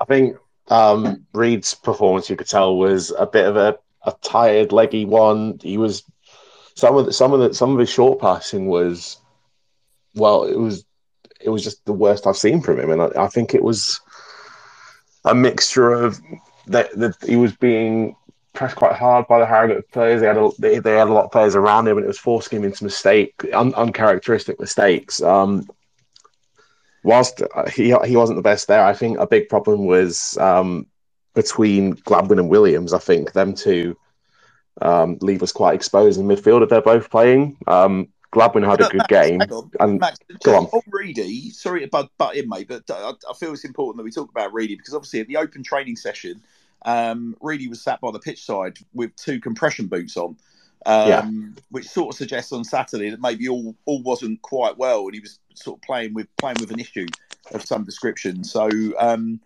I think first things first. But I'll tell you what was interesting as well. You also touched on the fact that you know there were people literally on top of him. Um, I noticed against um, both Woking and Cardiff that both of those sides had set up to be literally on Louis Reed's touch. Like as soon as he literally was getting his first touch in, he was essentially being man marked. So and you said so. Like I said, I, I only saw the highlights for Saturday. I didn't get to the game, but you're saying it was much of the same. Yeah, definitely. Um, it was a mixture of him being nullified, and then the problem was when he did have the space and the chances, he, he misplaced it. Mhm. I think And- if there's and anybody sorry, in the that could have a, a day off, though, it probably is Reedy. Like just Well, that's like I say, it's the it's the first time I've seen him have a poor game. Like Yeah, it's the first the time I can, I can look at him and say, yeah, he was poor. Like I don't think you could say that at all for any game he played last season, really. no, uh, he'd probably say the same himself, wouldn't he? We know that he holds himself to really, really high standards, and I don't think there's anyone in the squad that probably. I'm not saying anyone deserves to have a day off, but um, you you can let him off because he'll be back, and we all know that he'll be back. Yeah, No, well, and, I- and I, don't, I don't think it was a case of. right, I don't think it was a case of it was Reed's fault. I think that no one really had good games, to be honest. I'm glad we had a good first half, but other than that, there wasn't really a notable performance within the whole squad, to be honest. Well, look, here's here's a question for you, Max. And people have been posing it again on the socials this week. And I don't want this to sound like a big Debbie Downer session, but just there, there's been a lot of very very lazy comments being bounded around this week without a lot of kind of you know um, it's all been a bit vague without a lot of substance behind it. But you obviously people have been saying that Williams and Gladwin together like that's just not workable. Well, no, I'm not being funny, but you've got two very, very experienced, very accomplished midfield operators there. But you, you touched on them before I so rudely cut you off. What was your take on Saturday? If it wasn't Yeah. working, why wasn't it working, Max, in your view? Um, I think it's just because because they're both very forward minded. I think there was a there, there was a significant gap between the strikers and the midfield. Um, and you notice that especially because again, I don't think the strikers were the problem for me, especially in the second half. The strikers were completely isolated, and there wasn't much they could do. They had um they had a lot of good looks in in the first half. Um, Harry, Harry had a couple of chances in the first half, and we could have easily gone a goal up. Um, but I think, to, especially as, as the game progressed, the gap between midfield and the strikers just seemed to get bigger and bigger. And I think that's also what led to a lot of the misplaced passes and the fact we were for the for the third goal we were caught sat deep. Um, first goal was from a corner. It was a bit of a mess. Um, I'm guessing the next one we might go on to is the goalkeeper situation. Yeah. Because whilst he probably he could have done better with the third goal, but then he was left with a decision to make to have to rush out. So I don't, I can't attribute a massive amount of blame to him. Maybe I, I think if Ward had been in goal, it, I don't think the result would have been different. Maybe it would have been two 0 rather than three 0 Maybe he would have got out to that ball for the third goal better. But I don't think the goalkeeper was a, a massive issue. His delivery was not super noticeable. Um, I've no, I know a few people have mentioned about command of area, um, which is understandable for a young goalkeeper coming in. But I mean, I, I suppose once he starts to develop with with his back five, I think that'll probably come with that will come with time. Especially we we talked about McDonald being fresh through the door, right? Yeah, yeah. Well, listen, Max. I mean, I'll you know, I'll, I'll offer you an opinion on Sol Brynn. I mean, I, I saw him on a couple of occasions pre-season, um, and I thought Sol Brynn actually looked very, very, very capable. Right, there's no doubt we've got a very talented young goalkeeper there. Um, I think it's a shame that he didn't, you know, he, he, didn't look at his most assured um, against uh, Cardiff uh, in front of obviously giving our fans the first glimpse of him at the county ground. Um, and then obviously he was part of a you know a fairly sort of disjointed, um, dysfunctional performance from the lads on Saturday. Um, so I, I think just to go back to what Frenchy was saying earlier, I think um, we sort of owe it to Sol Brynn to give him you know give him a little bit of you know give him give him a bit of space. Remember he's he's young, and I think the problem that you've got is obviously Wardy is a very very very popular figure at the county ground. He's a very imposing figure behind the um, you know behind the defensive line. And when you know Wardy, I think you know Frenchie was was being very polite to Jojo. Um, Jojo's an outstanding goalkeeper, make no mistake about it. But I absolutely have no doubts. One of the reasons why we were so positive in that final um, sort of like ten or so games of the season was that you know, Wardy was a, just a huge commanding presence, taking pressure off of both, you know, Baudry and Conroy, coming for crosses, commanding his box. Um, and I think, you know, it's a little bit like, well, he hasn't put a foot wrong. But I think if you stack up their two records in pre-season side by side, um, Sol Brynn's probably involved in, in, you know, in more successful team performances. Therefore, it was probably a marginal decision, and he got the nod. Would you? Would you though, Max? Here's the question: based on Saturday, and the Mhm. manager, the manager's point about the goalkeepers, I want two number ones, and I want them both scrapping for that shirt. Who do you think should be wearing the shirt at the county ground on Saturday? it's horrid on Brynn, but I think you've got to maybe go with Ward and see if you can just solidify it a bit. I think the problem with selecting Brynn was that everything that could have gone wrong for him basically went wrong, other than he didn't make a howler. But the problem is, as soon as he was in the team, the magnifying glass was on him. All the discussion that was, why is he starting? Why is he starting? Um, people were chanting for chanting for Wardy in the warm up.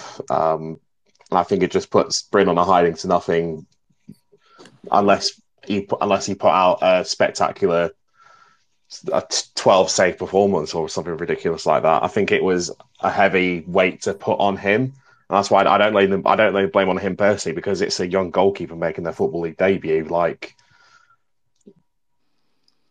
yeah, I think I think he I think he was putting a hiding on hiding for nothing. But I think you've got to, you've got to go with your best team, and I think that's where you probably bring Ward back in, and you give Brynn the the Carling Cup game on the Tuesday night away at Walsall, mm. and then go from there.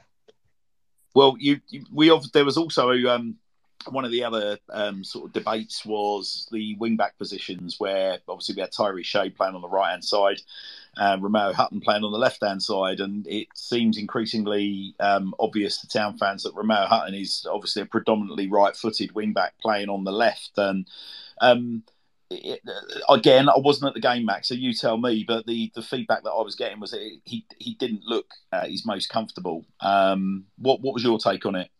Well, it was like it was like you, it was like he had one arm tied behind his back because every time you, he progressed with the ball well down the flanks, but then he had to get get to the byline. And he had to cut inside every time. And to be fair, when he did get crossed and he was he was finding the player in the box, that's what led to the penalty. Came from a Hutton cross coming in from the left. Yeah. But the issue was that a lot of the time by the time he cut in and controlled the ball, the Harrogate fullbacks were already on top of him.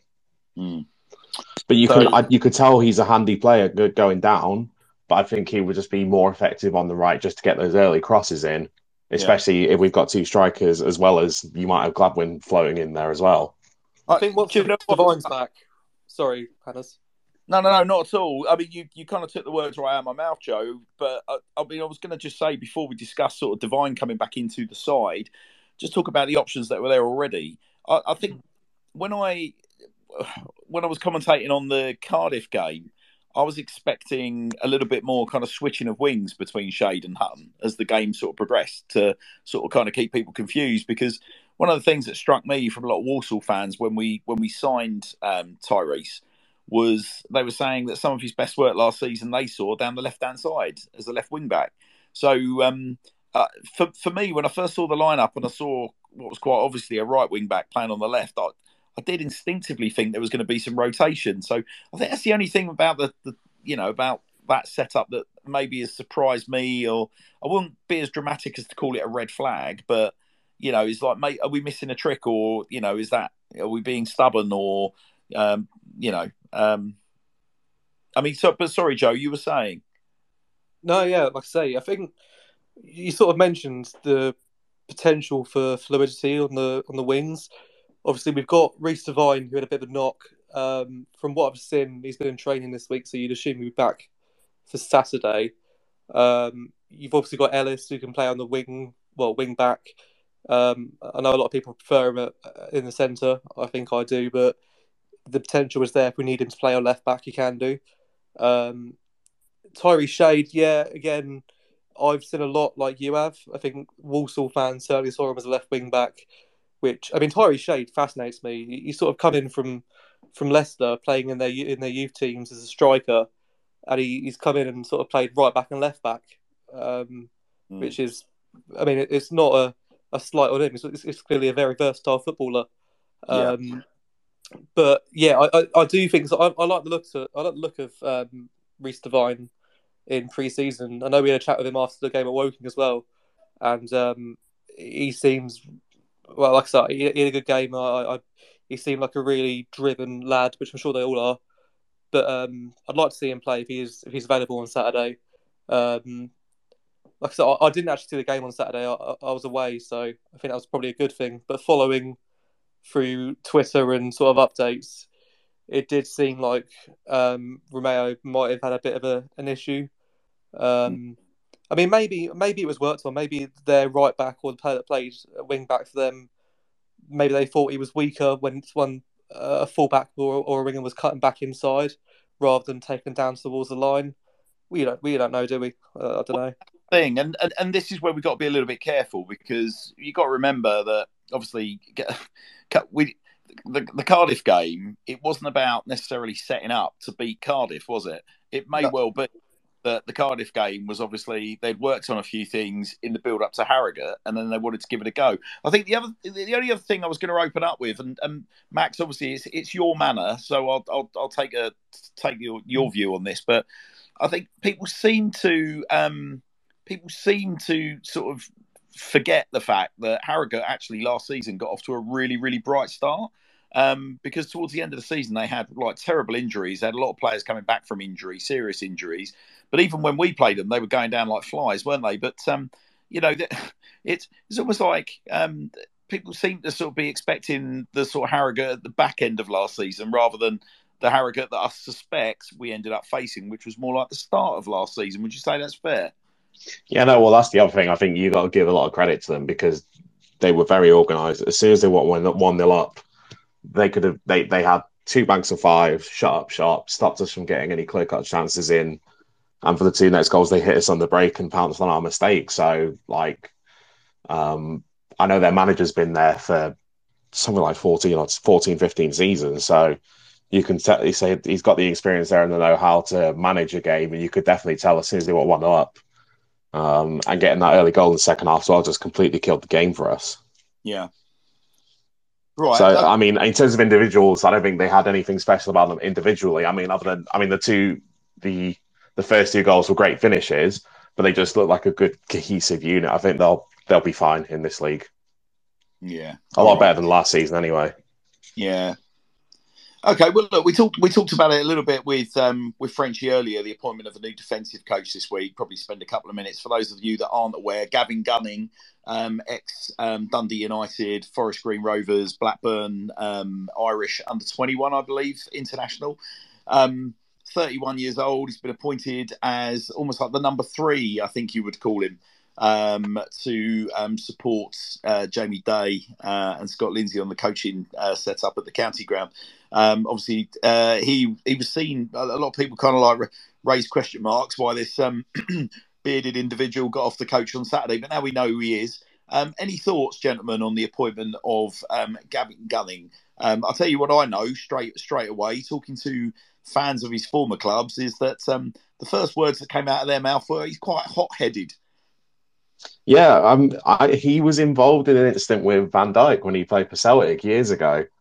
Um, I believe he got, I think he got a long ban for kicking out of out of him after a bit of a clash on the pitch. So, um, yeah, definitely a bit of a. I've, I've looked into his um, status as a player and very heavy on bookings. Yeah, he likes likes a booking. Um, but um, I mean, obviously, we've yeah, it, it sounds like he's been appointed. Um, they're saying that he'll be registered as a player, but it's you know really the focus is on him coming in and and essentially being a being a coach. First things first. Obviously, thirty one years old, like he's he's a spring chicken in coaching terms, isn't he? But um, you know, I guess sensible move, uh, almost a little bit like Sol Bamba to a degree in that you've got a very, very experienced kind of football league centre half operator. I think Bamba would have been naturally a, a player coach, wouldn't he? I mean, like out, like without shadow of a doubt. But the the chat was that Bamba was coming in to occupy that kind of third spot, and the fact that he's probably still young enough to pull his boots on, maybe we'll see him in the Pizza Pot Trophy. Do you think that's a fair shout, Nick? Yeah, absolutely. Um, yeah, I think um, I think he'll have learned a lot from Saturday overall. Um, Lindsay, I think um, all over the park as well. He alluded to it afterwards when he was talking about um, the um, wasn't expecting the reaction of some of the players, wasn't expecting the sort of performance he got from some of them. Um, so I think as disappointing as Saturday was, and for all the reasons that we've just discussed there, I think he'll have learned quite a lot from that. Hopefully, um, and I wonder whether his sort of um, approach will shift for that game on Saturday. I don't know, or he'll try and persist with things. Um, but you know, getting um, having a new coach on board, know, having just shipped three goals on a Saturday, and now we've got a new defensive coach on board. I mean, no one's going to argue with um, with with having an extra sort of pair of hands to try and deal with that um, defensive frailty, are they? So, um, no, we do we know much about? I mean, like you know, Max was saying, Nick, talking about Gavin Gunning, like obviously he likes a yellow. You know, he's playing career. He's been known for a yellow card. Been involved in a little bit of controversy with some sort of high profile players such as you know Virgil Van Dijk. Um, he's played for some big clubs, hasn't he? I think first and foremost, he's got a very he's got an extensive, um, very like you know huge list of clubs that he's played for. Mm. And like I was saying, at 31 years old, I think he gives us an option to probably play as a senior figure in things like, for example, the Pizza Pot Trophy. Um, do you do you get the, the the sense, Nick? Bearing in mind we've got Tom Clayton, who's a centre half. We've got Harrison Minturn, who's a centre half, and then even if you're going to kind of go further down the ranks, you've also got um, Sonny Hart, like young kid, 16 year old, but he's a he's a big unit, and he's played. He's been in and around the first team in pre-season. Would would you play Gavin Gunning ahead of any of those lads, or you know, in the Pizza Pot Trophy, or do you think it would be a little bit like when we had Mildy on the bench?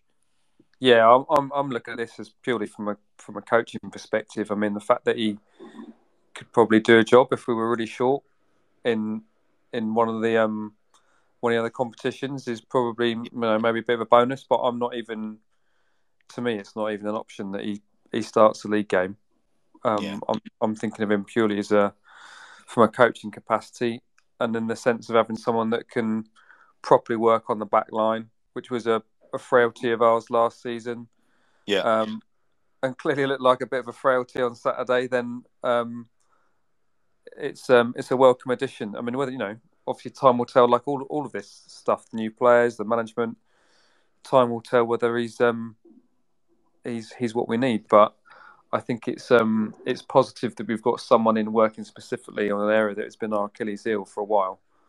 Um, you know, let's face it, up until the sort of back end of last season, the back line was was um, was our biggest issue, and then and then um, as we touched on with with Baudry tonight, him and Conroy um, sort of turned the corner in those last sort of ten games and really stepped up. But um, it's good that we're sort of focusing on that area because we know we know that having a a real solid platform from the back is going to what is going to be what gives us a platform to do anything this season. So, um, yeah, yeah I, I, don't see him. I don't see him as a as a playing option, rightly or wrongly. I kind of just see him as a as a coach and and possibly a bit of last minute reinforcement, perhaps if needed. But um, I'd be very surprised if we saw him lining up on a Saturday. Yeah, I mean, I think uh, I, I, sort of mentioned the Pizza Bot Trophy. I think in many ways I mean, Tom Tom Huddlestone's been appointed, hasn't he, today um, to you know be a, effectively a player coach of the Man United under 23s. Um, so I believe it's United anyway, unless having a meltdown.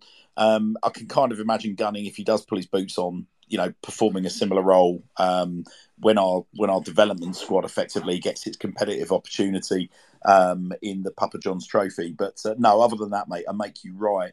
Um, so, all right then. Well, listen. Before we sort of just draw the line under under Harrogate, based on all the things we've been discussing, Joe, I'm going to put you on the spot now. What's um, what are you thinking in terms of your your lineup on Saturday? You know, I'm guessing we're going to stick with a with a three five two. Um, but again, correct me if I'm wrong. What's um, who are you going to be going with in in those positions? Take me through your team. Do you want the full eleven? Yeah, go on, mate. Okay. Um, I'd probably be on the same page with the goalkeeper as Max and go Wardy. Yeah. Um, I'd go Hutton right wing back. I don't know if Brennan's fit because he had the concussion the weekend, so we'll go uh, Clayton, MacDonald, Baudry, Devine if he's fit, uh, Reedy, Khan, Williams, Adeloye, McKirdy. So you've rung the changes there, mate, haven't you? You rung the changes a little bit. Yeah, I mean, I, I didn't see the game on Saturday, so I, I genuinely I can't have much of a uh, um, an opinion based on what I'd seen. Um, but I mean, Jacob Wakeling apparently had, a, quite a good showing when he came on. Obviously, won a penalty, so maybe you can go McKirdy and um, Wakeling up top. But Salford are quite a big team, so I think Adeloye might do well with the um, the physicality of that defence. So here's here's here's a question for you then, because there's obviously been a lot of um, there's been a lot of talk um, about you know Harry McKirdy, his future, other clubs being in for him, this that and the other.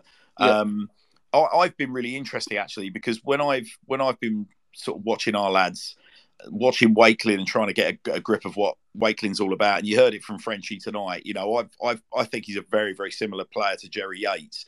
And, and in many ways, Harry McKirdy kind of for me fits that sort of role. You know, you know, loads of running. You know, really really pressing hard. You know, waspish, getting in defenders' faces, opening up opportunities, creating space for other players to operate in. Um, But yet, interestingly, when Wakeling's come on in the games that I've seen, um, Wakeling's come on for you know the cliched big number nine, hasn't he? And he's actually been deployed alongside McKirdy. And when he's come on, he's actually really made a difference. It it just fascinates me that you know the the two of them are just automatically seen as yeah they can play together rather than having the little guy playing off the big guy if you know what I mean like the classic number nine number ten sort of you know pairing. Yeah, I think the tri- the triangle of Johnny in number ten, um, obviously Maka and uh, Jacob up top. I think they're so sort of terrier-like and rascally. They're they're so quick. The lot of them. Um, they're nippy as well. They're quite slight in, in stature. Um, I just think I, I probably you're probably right in terms of bringing Jacob on for the number nine. So if, if Adeloye starts bringing Wakeling on against tired legs, um, I mean, I, I've not actually seen where the penalty came from on the weekend. I saw Glad Gladders miss it, um, but that might have been again. He come on against tired legs, being direct, running at feet. Um, yeah, so may, maybe actually, yeah, I'll revise my starting eleven and I'll go McKirdy and Adeloye up top, um, and Wakeling on in about sixty-five minutes, seventy minutes in, I reckon. And who's he coming on for? You're saying Adeloye? Uh, yes. Yeah, interesting. Okay. Um, well, look, boys, I, you know, Nick and Max, I won't get you to, you know, recycle your 11s, but I kind of see where Joe's going with that. You know, Devine coming in on the left hand side, providing a bit of balance, shifting Hutton back over to the right. Um, the the midfield, essentially, Joe's. Um, I'm doing you a disservice here, Joe, but Joe Joe's giving in to um, public opinion on whether or not you know Gladders and, and Willow can play together. I think they Um, can definitely play together, just for the record. But Oh, hello. I've, just, I've just spent sixty Hello. quid on a Saidou Khan shirt this week. Yeah, yeah. So uh, I have And to, listen, I'm going to be turning up at the ground on Saturday with a flag of the Gambia tied around my neck, and I'm not even joking. So I, I'm in with you, mate. Listen, for what it's worth, um, I, I I think generally I agree with pretty much everything you're saying.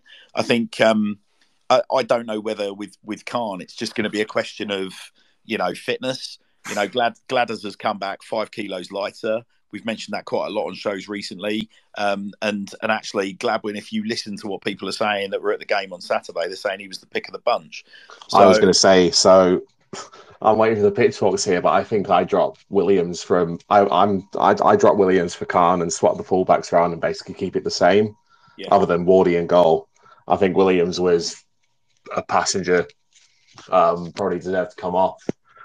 Um, I like the look of Adeloye. Um, and when he, I, I- in fact, when Adeloye was subbed off, there was a lot of raised eyebrows in the away end. We were quite surprised to see him come off because he was a good outlet at the top and um, was playing well with Harry. He was playing really well with with Harry was Harry as well. So I can imagine think that that was an Toby's fitness isn't great. Obviously, he's, he's Possi- yeah, quite possibly. very late. That's probably why I reckon. I mean, what a Um, find! yeah. by the. Like, if, if ever there was an endorsement of Moneyball, you know, you've you've got you've got to go hats off because there's not one person on this show. I'm, I don't care who you are or what you're going to try and tell me. There's no one that's listening to the show tonight that would have assumed that Tommy Adeloye is going to be wearing a Swindon Town shirt at the start of this season. Um, listening to you know the logic, I think it was the um, it was the I believe it was the BBC interview. Um, but listening to the the logic behind the recruitment of Tommy Adeloye and the fact that you know the statistics on the league that he was playing in were run against the same statistics for League Two, and they kind of stack up. And I mean, he looks he he's got a lovely touch about him. You know, he's not slow. Um, you watch him in the shooting practice. I mean, it was quite funny how somebody contacted me from the ground and said like he's literally ripping the net off. In um, that's exactly what I saw when yeah. he in the shooting practice. Yeah, yeah. So you know, he's. It, I don't think he's a million miles away from you know from from getting getting his first town goal, and I get the impression that it's you know once once he gets one and he's you know he, and he's peckers up, I can imagine he's gonna he's he's he's that load. I think we we're gonna have a top season with him in the lineup. So I think the the only other point I was going to make about the lineup on Saturday was, and it is again a lot of debate, lazy or otherwise, this week about the fact that we're set up on a three-five-two, um, as seen as being negative in League Two. And obviously, when we've had our upturn in form last season, we'd switched to a 4 3 3. We seem to have, certainly in full areas, the right personnel to do that. I think I was just going to put this to you guys as devil's advocate. It doesn't seem like we've actually got standard fullbacks in the building anymore. You know, with Rob, Rob Hunt leaving, we've got wingbacks, but, you know, fair to say, we don't seem to have fullbacks. And we seem to have recruited really, really well in the centre back positions. So, um, to to what extent do you think um, you know, or to how long do you think it's going to be, you know, potentially before we see, you know, us us giving four three three a run? And indeed, you feel that we could? I'll put that to you, Nick. I think. I think we'll find out before the half time break on Saturday. To be honest with you, and I think if it's um, if things have gone south pretty quickly in, in the first half on Saturday, then I think he could be um, he could be in line to give it a switch. But I'm I'm pretty much with Max there on that starting lineup there. I don't think it's going to require wholesale changes, but I'm I'm happier switching the fullbacks around, and I would like to see a bit more Khan, perhaps instead of Williams. Um, I think that's that's that might be where he tweaks it. Um, but it'd be interesting to see how that playing with a back three at home works out. Um, and obviously, as we know from Salford, they're going to be big lumps and on the counter as well. So um, yeah, I think he'll be. Um, I think he'll persist with it, but I think he'll change it pretty quickly if it's not working. Or I'd like to think he will anyway. I think that's the key, isn't it? You know, if he's he's clearly got things in mind. What I think is important is that he adapts to things if they're not working. That was always the criticism of Garner, is that Garner sort of had one plan and wasn't necessarily the quickest to change it or even have one if it wasn't working. And I think if um, if Lindsay's got some things in mind obviously clearly didn't work on Saturday. If he if he's got the ability to switch it around and they've worked on a plan B, um, but I guess again that's that'd be where where the defensive coach comes in.